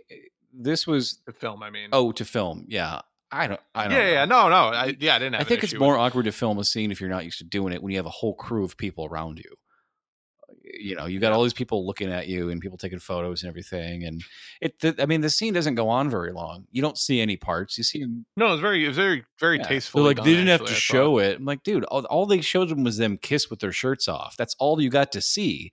Like, the, really, that's too much for you? Fucking could have shown that on TBS. And it would have yeah, been could have shown that on TBS. the bounds of So I was in the hashtags about this for a while last night because it was like I think nine out of ten trending topics last night were the different characters in Game of Thrones and like misspellings of Game of Thrones, and then of course the Black Twitter had uh, Dem Thrones uh, trending as well. Um, and there was a lot of guys that were just not comfortable with this scene and you realize they were definitely kind of more conservative type dudes or gamers or just guys that weren't comfortable. Like they, they're fine watching, uh, uh, you know, whores get beaten up and raped, or they're fine with scenes of incest, but they're not okay with a, a young woman having agency uh, and, and, engaging the most in, sex positive most, scene in the history of the yeah, series. I, this was the. I mean, think about all the fucked up scenes we've seen with sex in this show this eh, scene was not one of them. I tweeted this out. I said this was the least problematic sex scene in Game of Thrones history, and predictably, it made men the most uncomfortable. Uh, this, there was a woman that had a great thread about the scene. I'll not read the whole thread, but just a couple uh, takes. Uh, Arya is 18 years old, in full control and making a choice. She's having probably the least weird and most empowering consensual interaction in the whole show ever, ever. And then someone else followed up the great um, observation. They said, "Yeah, and her line to to Gendry, you know, take off your own pants sounds sassy, but she's giving Gendry agency when he just told her someone stripped him against his will." Right. So, so yeah, she, he left out the part where she put leeches on his dick, but that's all. oh no, she nother. told he, he told um, her about that too. Well, I, I don't think he quite got explicit, but he was like, "Yeah, she put leeches all over me." He did, he did. Um, but yeah, I mean that's just that's great writing, and I think a lot of guys are not comfortable yeah. seeing women on this show or many other shows uh, get things that they richly deserve, unless it's like, oh, the the the the lady who swings the sword gets to be a knight, right? But she's completely mm-hmm. asexual mm-hmm. for the most part, so they can accept that that female character. um, or just and, you know they can accept Arya killing a bunch of people, but not being a sexual person, which any eighteen year old girl would be. You know. Yeah. And just for people that are further, you know, still creeped out by it, the actress herself, I think, is like 20, 21. So it's, 20, it's, it's even less actually. of a. Oh, yes. I mean, it's she's fully an adult. So it's really not. We just know her from a young age, sure. but she's a fully a grown woman and this was another great moment of i mean she hasn't been a fucking kid on this show since she since she saw her father get his head chopped off. no i mean she she uh, killed and, and we've guy seen in the brothel chopped his eyes out uh, I mean, this is not your little sister. This is yeah. Do you think she was a kid yeah. then? I mean, my God. But but it really, I mean, fucking, she's a fucking joke about it, but it there is like a very disturbing trend with the kinds of women characters that certain men won't tolerate and find really sure. disturbing to them because they are extremely sexist guys, whether they can admit it or not. Um, w- when I hear somebody say uh, on Twitter, "Well, it's it's you know, I guess it's great for the show or for the characters, but I wasn't comfortable. I wasn't comfortable watching that because you know I think of Arya as like a little sister.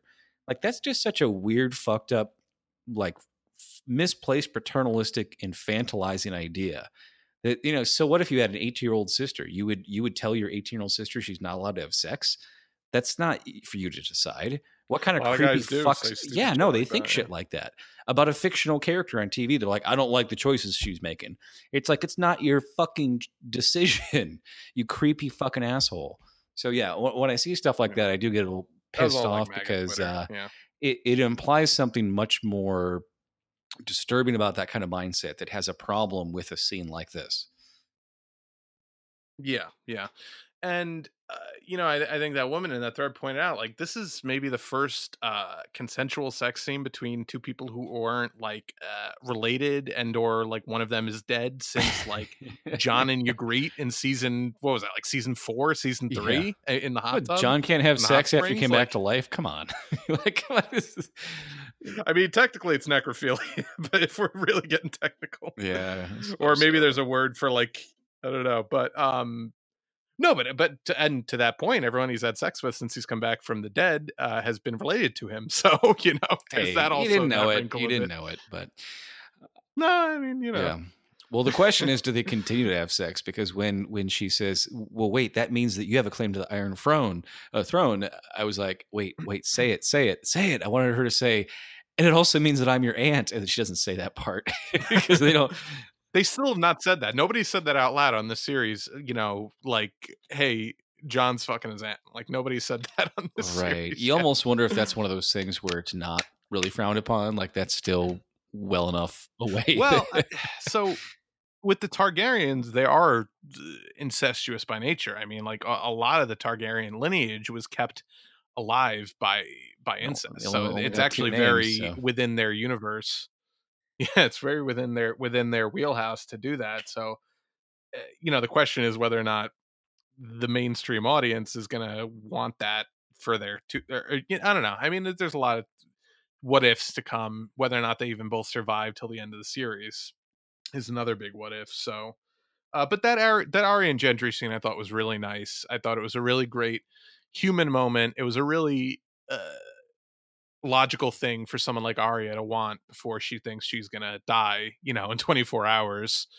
And uh yeah, I mean that's that's you know it, it was the someone referred to it as the RV gambit from um from an Independence Day where that fucking dweeby guy's like, "This might be our last night on Earth. you better make it count or whatever." Yeah, but it actually worked because because you know Arya's Arya. Well, you know, it's um, also just you do kind of see her form for the first time in a long time. Like the, a lot of the, the, the clothing that she's mm. worn throughout the whole time she's going through puberty, she was either trying to wear frumpy clothes to hide that she she was trying to look like a boy, or then she's mm-hmm. you know going traipsing through the north where you got to have 18 layers of clothes on uh, just to not freeze to fucking death, or she's working in the you know, the house of the many faced uh, dead god, whatever the fucking place where they all wear potato sacks for clothes. And then she's at Winterfell where it's like you got another 18 more layers of clothes on. And then to see her, like, okay, that's clearly not the body of a, of a little girl anymore. Like she's got some fucking curves on her, and it just I we haven't. yeah, we haven't seen her like that. We've never seen her like that. So I think maybe for some people who are are not creepy, that might be a little bit of a shock, and rightly so. That and and he's clearly Gendry is shocked because he hasn't thought about her this way or seen her this "Damn." way. Where he's like, oh, that's uh, that that's not a ten year old girl anymore. Clearly, there's there's side boob going on there. So I also think he's he he, he respects the she's she's done a lot and and she knows what she's doing. She's doing it on purpose to show him that like, hey, I'm not the spoiled little rich girl. I'm a fucking badass. Look look at all these targets I can hit with these arrows. Oh, look at all these knives I can throw. And well, like, and and- perfect what uh, does- what does do all day? He makes fucking weapons. Like he, she's Mhm. he's probably the only guy she's ever be attracted to because all he does is make killing tools all Yeah, day right. long. She's just like, ooh, Yeah. I have a and that's how she convinces him to make her fucking weapon. Is that great scene in the f- foundry where he's like, "Well, I have, a, I got a million other things to do. Why would I make you a fucking weapon? You're just a little girl. You can't fight." And then she's like, chucking these dragon glass, you know, dart- tipped throwing. spears at this fucking. At like perfect formation of a circle or whatever, and he's like, "I'm gonna go ahead and make your uh, weapon." yeah, the little asked me to little uh, Darth Maul Right uh, two sided spear bow thing. Yeah, I, w- yeah, I couldn't see where it would separate, but I don't think it does. I think that was just the instructions and how do you like put all the pieces together. Yeah, how do you put Yeah. it together? Maybe. Um, We'll somebody see. had a great meme where it was just like, "Here's what I want," and she holds up the plan. It's just like an outline of a penis. Oh, there you go. Which somebody probably made from last week's Yeah, episode. they probably didn't even see this week's to to, to know that. Well, I, I mean, look, she did a diagram and she requested a spear, and uh, you know that's what she got at the end of the day. So, Yeah, uh, but that's yeah, but that scene was that was exactly. Arya Uh, Stark, power top. so uh, then we obviously get the Jaime knighting Brienne scene, which we discussed. Um, the uh, so we then after that we get that scene between Sam uh, between Sam and Jorah, which I also really liked and had a lot of significance because you know uh, Jorah is someone that we start off the series. He's this disgraced former head of his house. Like he was supposed to be the head of House Mormont, like that the role that Lyanna Mormont, the you know the awesome little little fucking uh, leader of House Mhm. Mormont, that was supposed to be his role, but he was uh r- you know stripped of his of his titles because he w- became a slavery. He was he was selling people into slavery, and that's where we meet him at the beginning of the series. You know where he's I- I think selling Daenerys into slavery, but where he essentially, you know, starts his his journey to to serve brokering Dany, some of that then, you stuff. know, yeah. Well, so he was so he, was, involved. He was in that, already yeah. over there across the narrow sea doing that, and his family heard about it and like kicked him out of the family because slavery is not That's why Ned wanted to kill him too. right. It, which is such a weird thing that we we think of like everything, uh, all parts of these kingdoms as being fairly unethical, but then you you know it's like you remember like oh throughout Westeros, literal slavery slavery is illegal. You know, and it's it's frowned Yeah. upon. If you dabble in it, like you're somehow like beneath all the other people that just chops the heads off and you know whatever. Um, yeah. So, um, and you know, we've talked about Jorah's redemptive arc, but I I think it meant a lot to him as a character for uh Sam to go to him and say, like, hey, you know, this is this is the sword that my family uh this is the sword that's been in my family for, you know, however many years. You know, the Valyrian steel swords are very um important in Westeros. They're they're like the most prized possession that any family could. It's a very extremely rare item. It's usually only in uh, only great houses have Sure. these swords, and some don't even have them. We know it's like an this. incredibly You, just remind me of something though. Uh, Um, but- when you remember when um when uh Tywin melts that one sword down. Well. No, so that's that's uh, ice and uh, or no, I'm sorry, ice is Ned's sword, which is this giant Valyrian steel Right. sword. And it becomes Widow's Wail, which was Joffrey's sword, which Oh, Uh, that's right. what that Brienne was the other has- half of it, right? Because I remember he melts that sword And down and makes two of them and gave like two smaller ones. Now I was trying to remember who got the other one. You're right. It was Jaime. Jaime got one and Joffrey got the other. and. Jaime. Exactly. and Jaime still has Oathbreaker, which actually people pointed out, like, hey, you know, if you wanted to really ingratiate yourself, you could have offered up uh, that sword to Jon and been like, hey, you know, this was your dad's sword. Sorry, we melted it down and split it into two. But he probably would have been like, no, keep it. I, I, I got one already. Yeah. um, There's a lot of there's a lot of musical swords with the with these Valyrian steel swords. what, what's what's the it was a line really that nice- um when uh when Arya and the Hound are hanging out and she's like, My sword, needle. He's like, You named your sword? She's like, Of course. She's like, only cunts and the hound says, Only cunts think we're swords. and then there's the line, of Oh, course, man. at the when the the House Tyrell woman's get, about to get poisoned by Jaime Lannister. Um, what is her name? Oh, oh, Lady Odessa. Is that right? Olenna. Yeah, I forget what it is. The old the old woman that kills Joffrey. Yeah, uh, Olenna. there you go. Um, is she's just she refers to uh, Joffrey as a little cunt. And she's like, "Yep, he named his sword, named it Widow's Wail, and then came true." Yeah. No, for sure. Um so yeah, but the but the significance of that scene was that uh you know, Sam was really kind of mentored by Jorah's father, uh Jorah Mormont, who was the the commander of the Night's Watch. So it was a really nice moment where he kind of offers up this sword and he's like, "Look, your father, you know, did everything for me, protected me." Um and he and he gave him the sword to to you know bring into battle and he's like i'll you know i'll do i'll i'll wield it in his name and and stuff like that so i thought that was a really nice moment between those two characters obviously sam's not going to be uh wielding a, a big fucking Valyrian steel sword anytime No, he soon, even says so- he can't hold it upright. So, um, yeah yeah um, which doesn't bode well, by the way, for the people in the fucking crypts. Which I, you know, again, they they uh, they make it's very conspicuous in this episode how often they say like, "Oh, well, the crypts are super safe." It's like the crypts are full of dead people, and you have the army of the dead coming to get you. Doesn't he have to- in an enclosed space. yeah, I mean, doesn't he have to touch them to turn them back on, or can he just do like the armories and think thing? so. I mean, he did. He, I was gonna say he did the fucking, you know, The the the, the, Undertaker fucking. Well, they they are to have that little girl with the burned face down there to protect them. Um, which I don't know if you were going to mention that scene, but that that scene wrecked me pretty good too, where the little little Oh, girl with yeah, the it was very clearly talk- supposed talked to be like a Shireen yeah, like everybody had a little like Shireen fucking clench up in that moment because Davos had a little Ugh. clench up moment, and you're like, oh fuck, it's such a callback. and um what's her and and uh Gilly also you know had had a relationship with uh Shireen if I remember Mhm. correctly. So so it was a very it was a really emotional moment for both of them I think. But yeah, but Davos uh, man that kills me with Davos. so I yeah, Yeah. that that immediately I was like oh fuck oh man poor Davos. He did everything he Um, could. so he very- tried not to get sent away, and he tried to take her with it. No, it's not his fault. I mean, it's just it's horrible that he had to, you know, go through that. That's the kind of culmination of his his sorrowful uh, arc, and you know, in the series. So hopefully, he gets a little bit of redemption. uh, by the- Hopefully, by I feel end, like he never really he's I never questioned if he was you know the being the hand to Baratheon was a was a mistake in general. And I think it really was because he just made like mistake after mistake Sure. and just became more and more unethical. And at no point did uh did Davos ever really question that. He was like, "Oh, it's just this witch Yeah. lady. It was all her." It's like, no, it wasn't.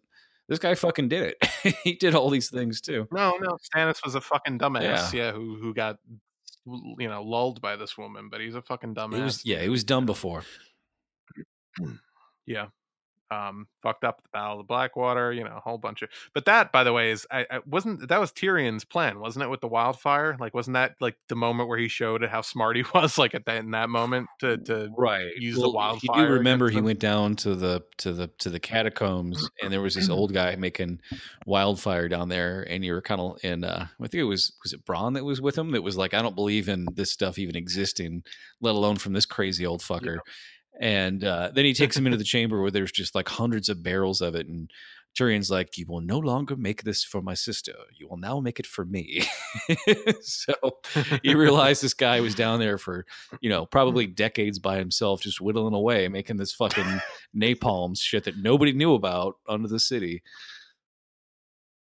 Yeah, no, for sure. Um, so yeah, that I'm very concerned for the people in the crypt because it's it's a there's a lot of and I'll and I'll get into a little bit more in a few minutes when we get into predictions, but there's a lot of uh really heavy oh, it'll be fine. They'll all be safe in the crypt, or oh, it'll be fine. They're blah blah. blah. Sure. So like, I don't think any of them believe that. I think it's you just know? that's what they're telling the children, so they don't have to worry about fucking children screaming the whole night before they're executed. I, I just think put somebody down there with them. Put Arya with them. Put somebody who's a real fucking warrior with them to at least give them some modicum of I, protection. I think they know it doesn't matter by the if they if the, the walkers get that far if they're that in, far in. you're you're doomed. It's like the it's like the scene when the when the you know the um the, the red keep could have been overtaken and they had all the women in one room because they the, and they had the executioner there and they were telling the, the Yeah. young women like oh he's there to protect you and, and cersei after she got drunk enough said no he's here to kill all of us uh in in so that we can't be raped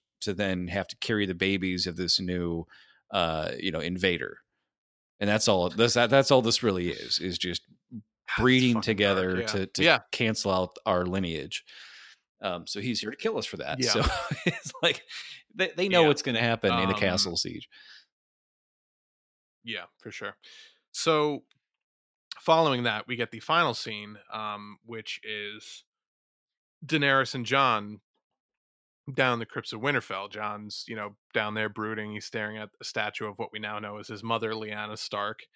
And uh, Daenerys comes up behind him, and she she uh, you know she says, and I don't think Jon intended to tell her in this moment, but when Daenerys was like, you know, Lyanna Stark, my my brother, you know, he he he raped her. I can't believe everyone said he was so kind and you know, he used to sing. He, he would go around singing, and I, I just can't believe he would do something like that. I think it really uh, upset Jon because because of, and we know just what a noble person he is. That like it, the the mere like dishonoring of eh, of his father's name, like he used to get infuri- like infuriated if anyone tried to disrespect Ned. I think he's got that a little bit now with Rhaegar, where he's like, no, like he couldn't.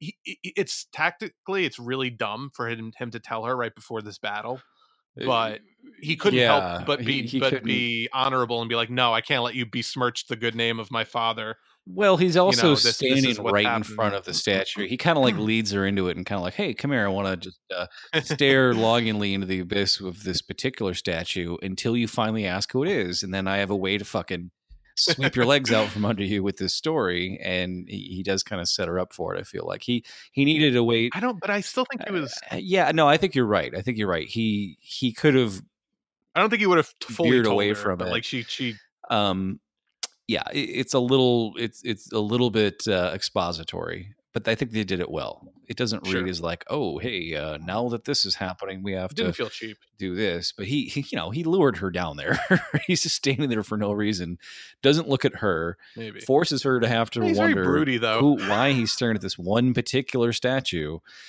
um I mean, it, yeah, it's possible. It's also possible. I mean, he is a broody motherfucker. I mean, he does just go down there to stare at statues Yeah. a lot. You know, he does it with Ned. you, so you think it's possible she was just looking for him, Yeah. and they're like, "Oh, he's brooding in the you crypt think again." he's not you know? smart enough to have like set it up and plan it that way I, he's not. Yeah, I still don't think he's that smart. Like we, we, you know, he he he knows a little bit more than nothing, but I still don't think he knows an awful lot. So, um, but Yeah. so in any the event, line, you know, you know next to out. nothing Jon Snow would not ring as true Although, yeah, that's probably more accurate now. He knows next to nothing, but not quite nothing. I know some Um, things. so can of course, uh, you know, the fucking Deus Ex uh, horn blows right at right at that moment after you know he tells her that before she can react, but she she gives a very definitive like motherfucker what you say? Like you know she had a real look of like yeah I, I she was definitely shocked because she realized the implication um but i feel like she took it better than he took it. If you compare their reactions hers is way more restrained. Like she on the inside i'm sure was just fucking raging but didn't let it out as much as as jon did when he found out. Um but it, so yeah. it was really telling that her first thought wasn't like oh my god i'm your aunt we i love it wasn't her first thought wasn't their relationship her first thought was you're a threat to me now like her first thing she said was that makes you a rightful heir to the iron she throne assumes so like that it- any male would want that first and foremost so of course she sees that as a threat but she but she should know jon i mean he's not she's she- known well, I- Jon I mean, for a couple know, months. She's wanted this for years, maybe right? Like that's still, you know, you can't you can't But blame her for her it- reaction at all. No, and, and it's natural, but it's it's it's I think it's illustrative to Jon too that like his fir- his, her first reaction wasn't like, "Oh, what's this going to do to our relationship?" It was, "Oh, you're my way now."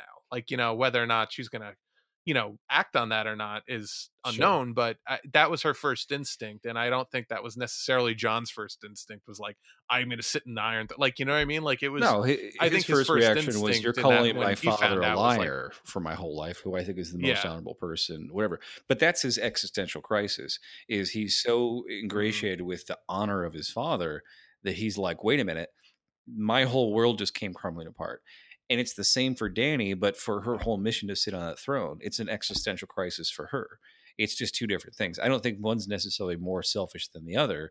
It's just like their whole world, like what is their identity? Just who is is suddenly people. been shattered for each of them. Sure, but that I think that to me is why I don't think she would be as good of a leader as he would be because I, I still don't think that she her first instinct is to protect Westeros or protect of course of course she, to, she's not selfless you know. in the same way that he no she's certainly not that's yeah, she's yeah, willing exactly. to take risks well, but only and, for her own you know ultimate greater purpose yeah I think and hope that he realizes eventually that actually nothing that he found out made would make Ned any less noble. I think it's an extremely noble thing to do to protect the life of your sister's child by ruining your marriage and lying all those years, you know, Catelyn like didn't forgive him for years for for having a child out of wedlock when it wasn't even his, and he took on that burden just to protect Jon slash Aegon's life because he knew that you know the king would have would have Jon killed if they found out who he really was. So that was still we did not trust your wife for the lie, though.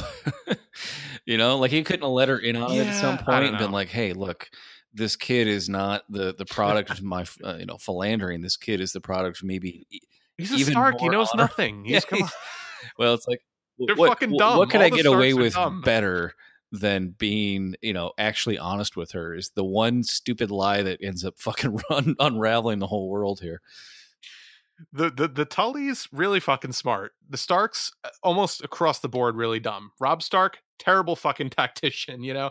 Ned Stark terrible judge of character. Jon Snow terrible judge of character. They're really honorable but not very smart. What was it? Robb Stark fell in love with a field medic and and chose that over the the fucking yeah. the one hot daughter. that scene where yep. Walder That's Frey reveals the because there's that one hot daughter yep. the mother mentions, and they he yeah, never you, shows them because he one. almost wants him to betray him because he's he's already had a look at this hot field medic falls in love with, and then he's just like, well, guess none of them are good enough, and then at the last second reveals that the other one's been been uh, married off, and it's like, ha, you're gonna fucking die. that was maybe my the, my favorite troll moment was when Walder Frey revealed the hot daughter had been married off that he could have had. And there's that look between Robb Stark and him. And he just kind of goes like, "Welp." you got to go back and rewatch the series because this, is all very fresh in my mind within the last month or so.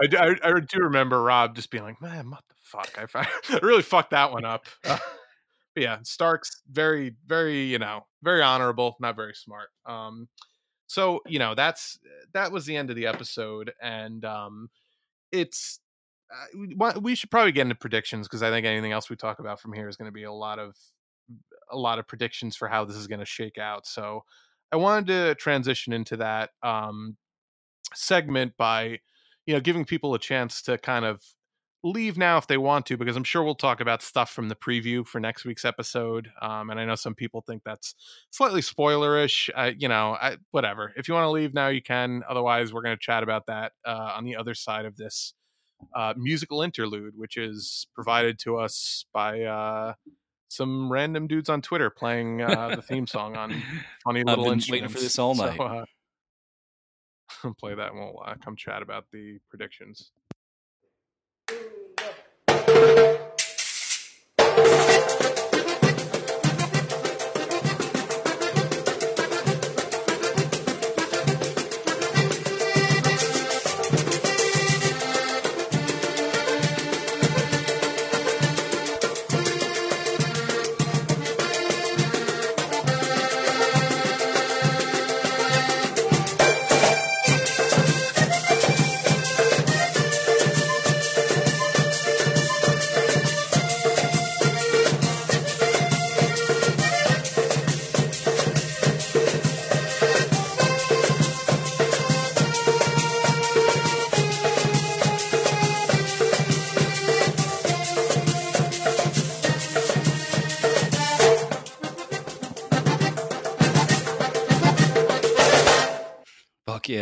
awesome.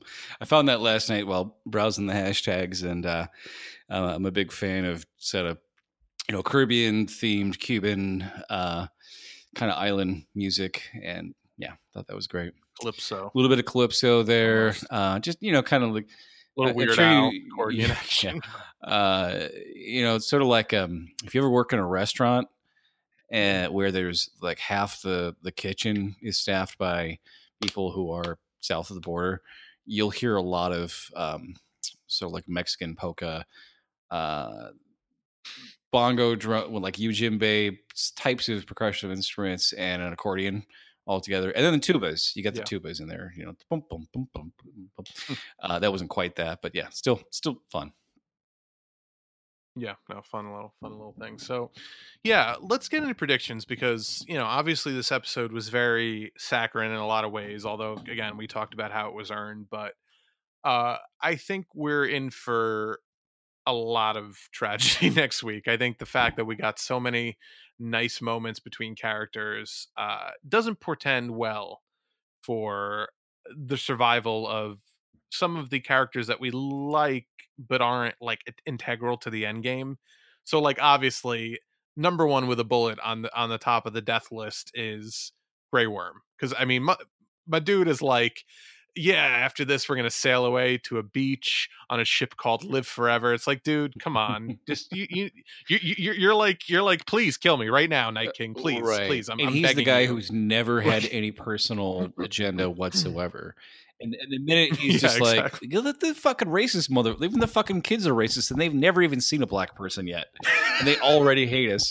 I feel bad for him, but it's like you're setting your own death right. up by saying this exactly. shit, man. You can't be like, after this is over, we're gonna go live on a beach happily ever after. Like it's like well, dude, I mean, oh, there's other characters that have long term plans, but his were so out of mm-hmm. nowhere that you're like, oh god, that that is that is that dream is getting crushed in a in a you know less than a couple yeah. hours here. You should you should have kept it to yourself. As queen as queens who wants to live forever plays in the background as your skull's being stomped yeah. on by a fucking White Walker. But we also know um, that he um, has living through some of the most horrible, brutal, against all odds things, and was just like, "Well, here I am again." So, I, I also give him pretty good so, odds. Maybe not to yeah. survive the series, but to survive this battle. Honestly, I I think considering how long of a battle first of all thousands and thousands of red shirts are going to die that's without question um you know it's it's it's the biggest battle in cinema history you know it's it's bigger than the than the the battle of mordor from lord of the rings that you know, stupid thing. And um, sorry, Ash. Uh, uh, and oh. it. Oh. no, I, to be fair, of all I hated those movies. That battle is fucking cool, but like everything else in that movie was walking and yeah. fucking stupid. The CGI wasn't reunion, quite there whatever. yet for a thing of that scale, but the the pacing is good. We're talking about Lord of the Rings here, and it has been the the sort of the ceiling to break for a long time, right? So I, I want to give it sure. credit for for that, what it does. Uh, I might, I mean, maybe this isn't. So, you know, they say this is going to be the longest battle scene, but maybe this battle isn't contained at Winterfell. You know, we we don't we know we're going to end up at King's Landing somehow, but maybe it doesn't. It's not just contained within this one episode. Maybe it becomes a running battle. At you know, two two armies well, so, battling I mean, each other, have... where Winter, Winterfell's lost, and then there's one army chasing the other uh, for the rest of the rest of the show. So, I mean, my just generalized theory based on directors, and this is doesn't necessarily mean anything, but Miguel Sapochnik is the go-to guy for battles. You know, he's the guy who directed Battle of the Bastards. He directed Hardhome. He's directing this battle. He's also directing the second to last episode of the series. Uh, so that, to me at least, implies that maybe the last battle we'll get is going to be in that episode, and then the the, in the penultimate episode, and then the last episode we'll get the so fallout. You, think he kind of likes doing everything. more self-contained episodes where it won't be like a running battle kind of a thing. It, that's that's that seems to be his strong yeah. suit. Although he also directed the last episode of uh season six, the one right after Battle of the ba- or season f- the one right after Battle of the Bastards, where Cersei blows up the Sept. So he's good at like intrigue and other things. Like he's not mm. just good at battles. He's, he's a, good he's at doing the episodes director, that stand out on their own as being extremely memorable, whereas other episodes kind of exactly. bleed into each other. and You don't remember everything that happens in one episode or another episode. but but knowing that they only had him for a limited run because he's been getting film work now, I would think they probably kept him around for the battle. So if I had to if I had to just place money on it, I would say this episode and then the second to last. So I would think that what we're going to get this episode is a massive battle, mostly at Winterfell, but maybe you know we'll see what happens with the Night King. Obviously, we, you mentioned off air that maybe he's going to make his way up to King's Landing, and that would actually be really smart tactically. I mean, he doesn't have to stick around. Kind of, yeah, it, it, my thinking is just you know if, if it takes seconds to take down the ice wall with this blue dragon fire, like he could, the Battle of Winterfell would be over in a couple seconds. Also, if if the Night King was there with that dragon mm-hmm. for hmm. this, and we're, if we're told yeah. it's going to be the la- longest battle in film history, I don't see how he could be there at the same time.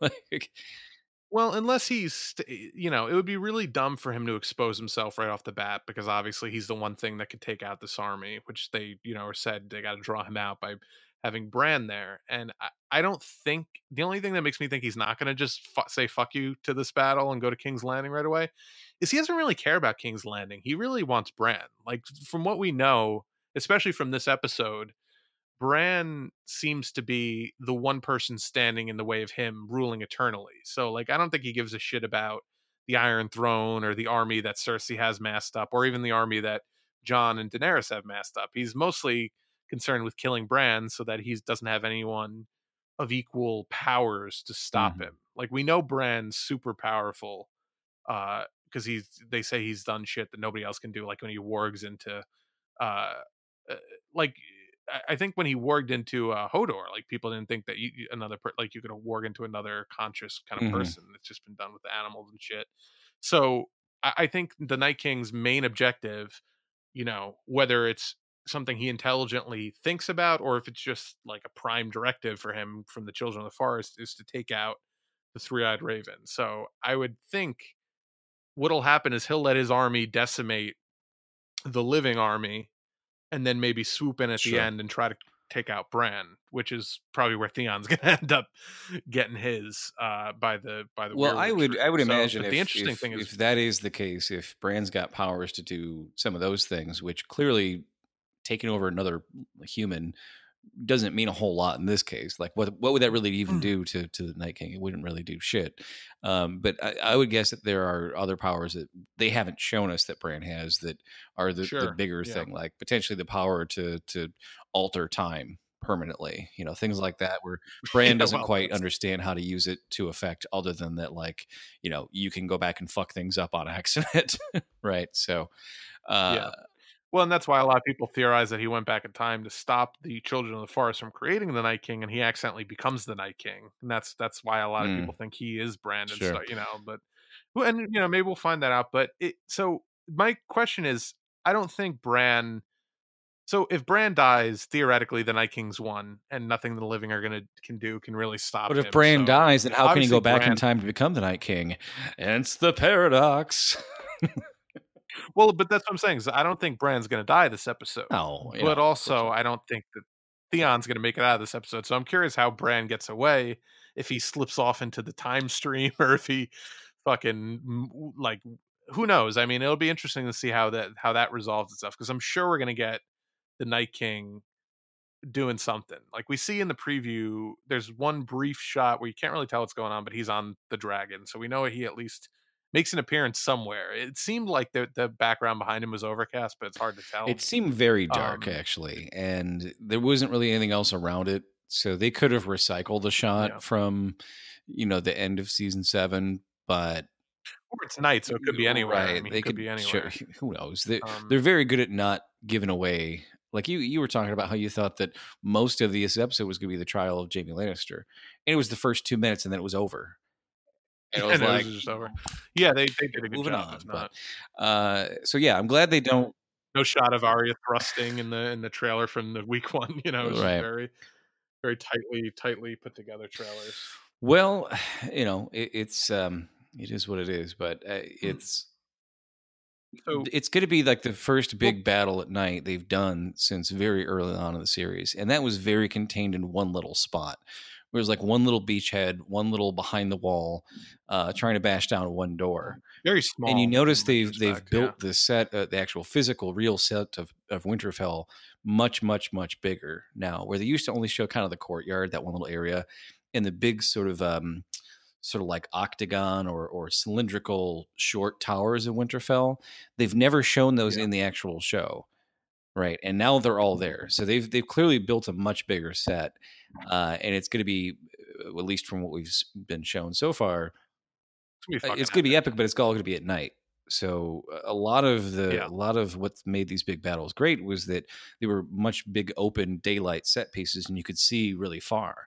You can't really do that here, so they're going to have to do something different.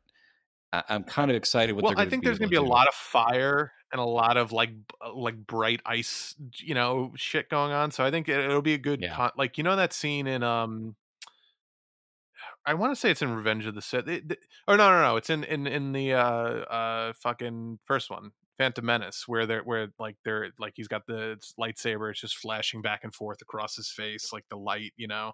Where where they're in like a dark room, but the the, the his face is just being illuminated by the lightsaber as he's like walking.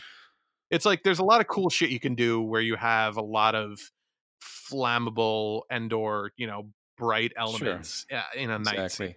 you know so i'm curious to see how cool they can make that look Uh, Yeah, well, I mean, the, the I guess the last big night battle was the was the sea battle with with Euron, Blackwater. um, oh oh yeah you're which right that, you got to see a lot of detail at first, and then they kind of closed it into being very kind of short and intimate. Uh, but there was a ton of stuff going on in the background, just sparks flying and everything. Uh, it it still felt very authentic, and none of it felt like CGI, honestly. Um, yeah so yeah, I, I'm definitely shot. stoked to kind of see like what the biggest, longest battle in film history is going to look like at night.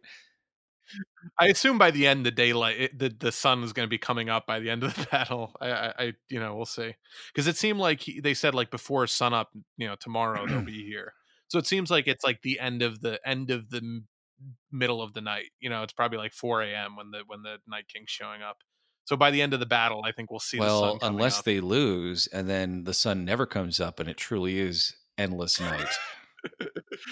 yep. That's how the they- yeah, that's how they know they've lost. If the like, sun sorry guys, doesn't come, or the sun starts to come up, and then the battle turns, and they lose, and the sun just kind of like the get like gets dimmer and dimmer, and you're like, oh fuck, this is permanent permanent winter. Here we go. Um, So the real question is, I, I you know, I think undoubtedly we're going to lose characters we really like. We're going to lose a lot of tertiary characters that we really like, like Beric Dondarrion not making it out of this battle. You know, uh, uh, what's his face? Um, like uh, the the Night's Watch, his buddy from the. Uh, Dolorous Edd not making the it out of guy with battle. the, maybe the Tormund pattern it out of this baldness, the, the yeah, extreme, Uh-huh, extreme yeah, widow yeah. speak. Well, here, here here's Yeah, the thing Dolorous that I, I don't think they will do is when you kill off too many big important people at one time, it has a numbing effect, and you end up not really remembering Sure. any of them or having as much emotional impact. Like Walking Dead just killed off like twelve people, half of which were principal Mm-hmm. characters, and they never showed their deaths. And it was just kind of like, oh, okay, they're gone. I guess I don't even really care anymore. Whereas the the death where they just did, sorry, uh, Walking Dead fans, if you haven't said that, don't. uh, I'm, I'm spoiling spoil- something from spoil it. 3 years ago. So if you haven't seen it by Okay, now, okay, but okay. I've seen that. when- I've you seen know that, when yeah. when when the two of the principal characters get killed really gruesomely uh, at the beginning of season season seven, I believe. Um, that was fucking brutal because it was you got to feel all of it and see all of it, and it was just two people, right? So if they kill off half the people Yeah. on the show in one episode, I it'll just be like they killed off nobody. I don't think they'll. I think what they'll do is they'll kill off a lot of characters that we know but aren't like super. Like if Tormund dies and be like, oh man, but I'm not going to be like bereft. You know what I mean? But I think they will kill off one character we really love, and I, I fortunately.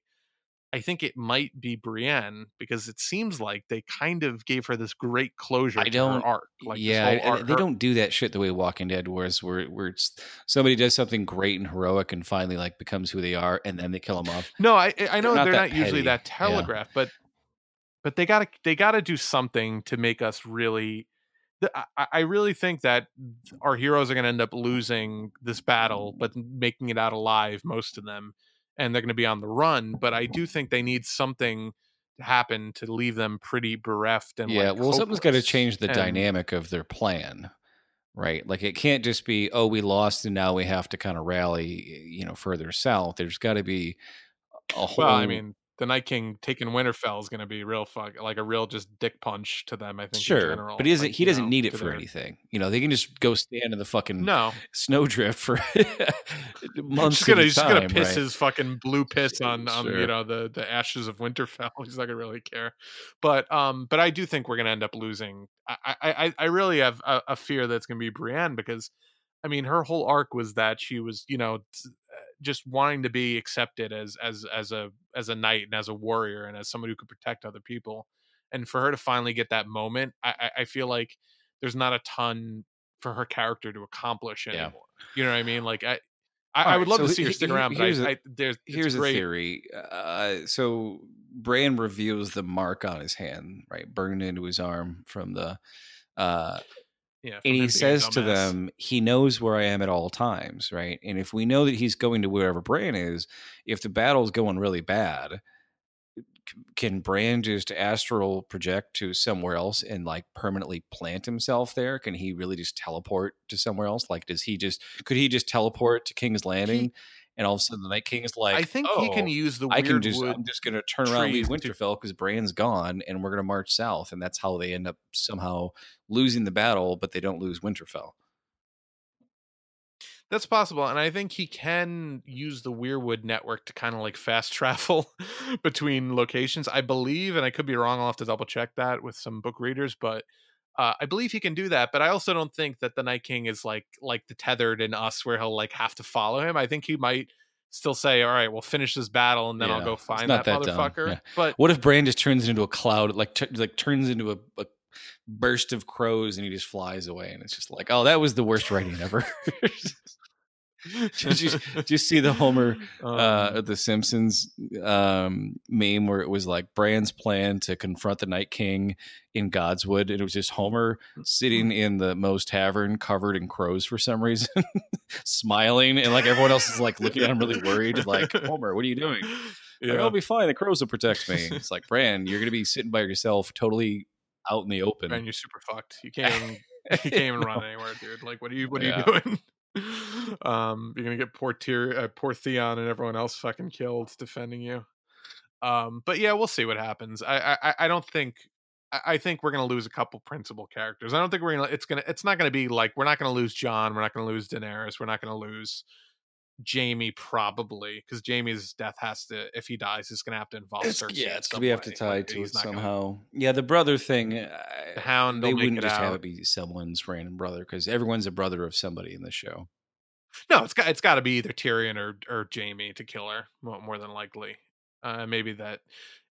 I and I still I and I don't and it's, this is like a super fan servicey thing, but they did sort of hint at it last season. The Hound's got to make it out because he's got to fucking have the Clegane Bowl. Like we got to see, the Clegane, Bowl, which I think is good. They'll they'll underwhelm us though. It'll be either way shorter, or it will be a thing where they're forced to fight together, and then it's just like they have like a look at the each other right before they both die, kind of a thing, and then that's just like okay, well, it never came true. There there is, a, I mean, a lot of foreshadowing, a lot of payoff, but also a lot of uh, false foreshadowing that happens where they'll, they'll just kind of twist it against expectation. But um, I just selfishly want to see that shit because Oh, I think it would be, be an awesome five minutes smackdown. of yeah absolutely um especially when the character wants to do it their whole life like they don't easily change their mind uh, about it And it's such a boss fucking move for him to just walk up to the fucking mountain, this zombie fucking eight foot, you know, monster of a man, and be like, "We're not done, motherfucker." Like I'll see have you, you ever seen a photo of that actor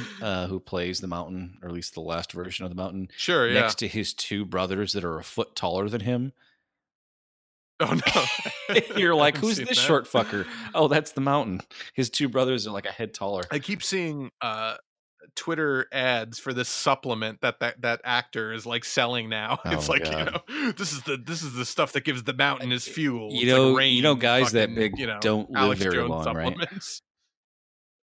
Yeah, no, his heart's gonna Uh, explode. yeah. It- it- it's a it miracle they finished the series with him. I am I am exploded. very happy to be the height that I am. That I'm I'm not like short, but I'm also not like fucking huge or anything. Uh, just Yeah. because I hear that uh, I, I'm gonna have a long life, hopefully, because of that. yeah. Well, I'm six foot one, I think. So you know, I I, I could go either way, but I, am not like a giant, so I don't, sure. I don't know that issue. Sure. But you know, the bigger you are, I think the the shorter life expectancy. And I'm left-handed, which doesn't. Oh well man, me, did you notice the little when uh, Arya was throwing little fucking uh, uh, the the uh, the spearheads as little throwing knives that she was throwing them. Oh, was it yeah, she was throwing them southpaw. You notice that? Oh, awesome. I love her even more now. Now yeah, I didn't notice that. Yeah. Um, maybe that was her showing off because that's not her dominant hand. She's like, "Look, this is what I do with my fucking there my weekend." Go. There you go. you don't want to. You don't want to see, or maybe you do want to see. What oh God. I think that was her uh, message to Gendry in that moment. Um, yeah, but so uh, yeah, I think we'll, I think next week's going to be an awesome epic episode. I think it's going to be very bittersweet and m- mostly bitter because I don't think our heroes are going to. There's no. I, I, I initially I said like there's no way they're going to kill the Night King, but I'm at like 80% they don't kill the Night King. There's a, some small chance that the show is going to have this big epic battle. They'll come out victorious, but lose a lot along the way. And then we'll build towards the mm, final yeah. kind of situation, well, whether or not it's them versus Cersei or Daenerys versus Jon, or, you know, we'll see what happens at the end. But I mean, it, conventional wisdom says the Night King's going to survive and then the living will have to come together. Well, I mean, the the, uh, the ultimate horror story would be if the Night King, you know, shows up, kills another one of Dany's dragons, kills Dany, makes her the Night Queen, and she sits on the Iron Oh, Throne shit. as the fucking Night Queen. yeah, I, I Sorry it's to- possible. Sorry I to go off the deep end, but it just fucking popped into my head, and I was like, "What's the what's the worst possible. possible. thing that could happen?" that Dany I- I think the- I think evil the as a better- fucking walker with another dragon. the better yeah i was gonna say the better use of her as an evil character would definitely be as human mad queen daenerys but uh, I, th- that's also You- possible that, Look, I mean, he said it's gonna be, could be get fucking killed and bittersweet. I mean, what would be more bittersweet than she does sit on the Iron Throne, but as a, a Night Queen? I see i assume by bittersweet he means that either jon or daenerys is gonna die but i but maybe not i mean who knows? He could We'll really twist the knife, though. I mean, he could really fucking be like, "Yeah, she got I what she I still wanted." think the last shot of this-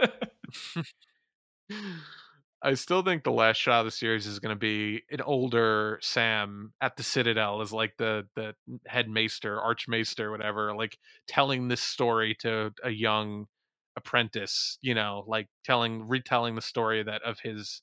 Because I I just think that the intro stuff with all with the um the the the obelisk, whatever the fuck it's called, the thing that we see in the Citadel, gyroscope very light thingy with you the mirrors. Yeah, whatever it is. gyroscope. Yeah, yeah, yeah. Uh, yeah, you notice all the details they updated it with are now not from past stories, Yeah, but from, they- from this uh, from things we've actually seen. They updated with a scene from the loot Train, fucking great, one of the greatest scenes in the entire series. Yeah. The loot train scene. Um, but yeah, no, it's it's it- that feels a little too predictable and contrived to me. Like, oh, it was all just a story being told by this guy. well, well, but it's still not like this didn't happen. It's like this did happen. I'm just telling you what the Sure. fuck. You know, like I wouldn't be opposed to it as long as it's not made out to be like any kind of aspersions onto whether or not it happened. You know what I mean. Like yeah. as long as it's still like obviously it would feel happened, I'm just telling very- Hobbity to me if they ended it like that, though.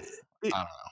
It would, but my one my one hope for that is that with that we could also get some expository stuff about how either Jon or Daenerys or whoever ends up ruling has tried to transform Westeros in the that's the only way I could see that happening. You know what I mean? Like where we see the aftermath, like what comes after right, the so last here's- battle. Like here's that's because I do want to see what happens. How many years of, of Game of Thrones being off the air? And we're talking the main series, not a prequel series or an offshoot or whatever. Mhm. How long do they keep it off the air before they bring it back? you know, if HBO had their druthers, it would be like f- three or four years. But I, I'd be sh- well. I don't know. I, I don't know who gets that final say. I don't know if George Martin sold off rights in perpetuity to any future story. He must have. I But mean, here's so here's the thing: how many of those actors and, and actresses uh, on this show have a, a, are going to have a real big career post show? Prob- probably, honestly, not a Yeah. ton because actors on big shows like this tend to not go on. I mean, Cranston's like had some big movies, but even he has not like gone on to this like amazing movie. Like people that are amazing actors on TV still don't get nearly the respect that they deserve. they I, I guarantee some reason. this show will get rebooted as just a standard sequel series. Maybe not a whole eight seasons in a row at a time. Maybe they just do like a, a four year Maybe a movie like they do. or Like I don't think they could do a, a fucking one off movie though to do it justice. But j- just to, it's the biggest show in in TV history, right? It's it's a cultural phenomenon So- all over the world. And these actors are going to get bored not doing it after a while, and they're going to be like, "Okay, time Yeah. to reboot the most get popular bored show getting the those world." fifteen million dollar checks, probably. Yeah, for sure.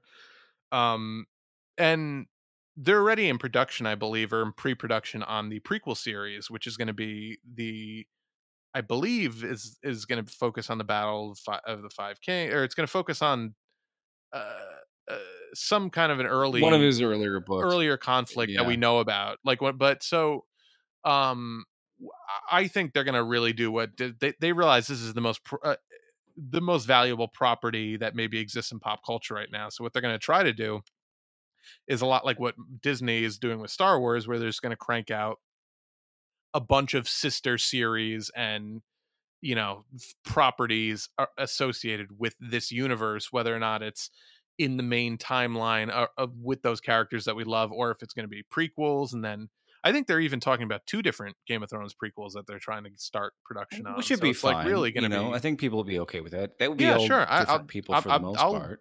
love to go back in this you know go in this universe at, at any point especially now that they they can give it a real good budget Yeah. so i mean I, as you know as long as they stick the landing that's really essential for them is to not fuck up the ending of the series because that'll really affect how people view the series go view future properties going forward if they really botch Well, the there is but- always the trap that you know, make I- I don't something so successful, it turns into Star Wars, where if you do the same thing, people hate it. If you do anything different, people hate it. It's like, why wasn't that exactly the same as the first time you did it? And I loved it. how dare you challenge my notions of what star wars is and what the force is and Yeah, what you no, know it's it's shit, yeah. ridiculous. So hopefully the it's it's all you know they And then you bring J.J. Abrams in uh, retcon everything good that you did fucking in the last epi- yeah, and we'll be like, no, it's never going to be as good as the original Game of Thrones, and then fucking waste away.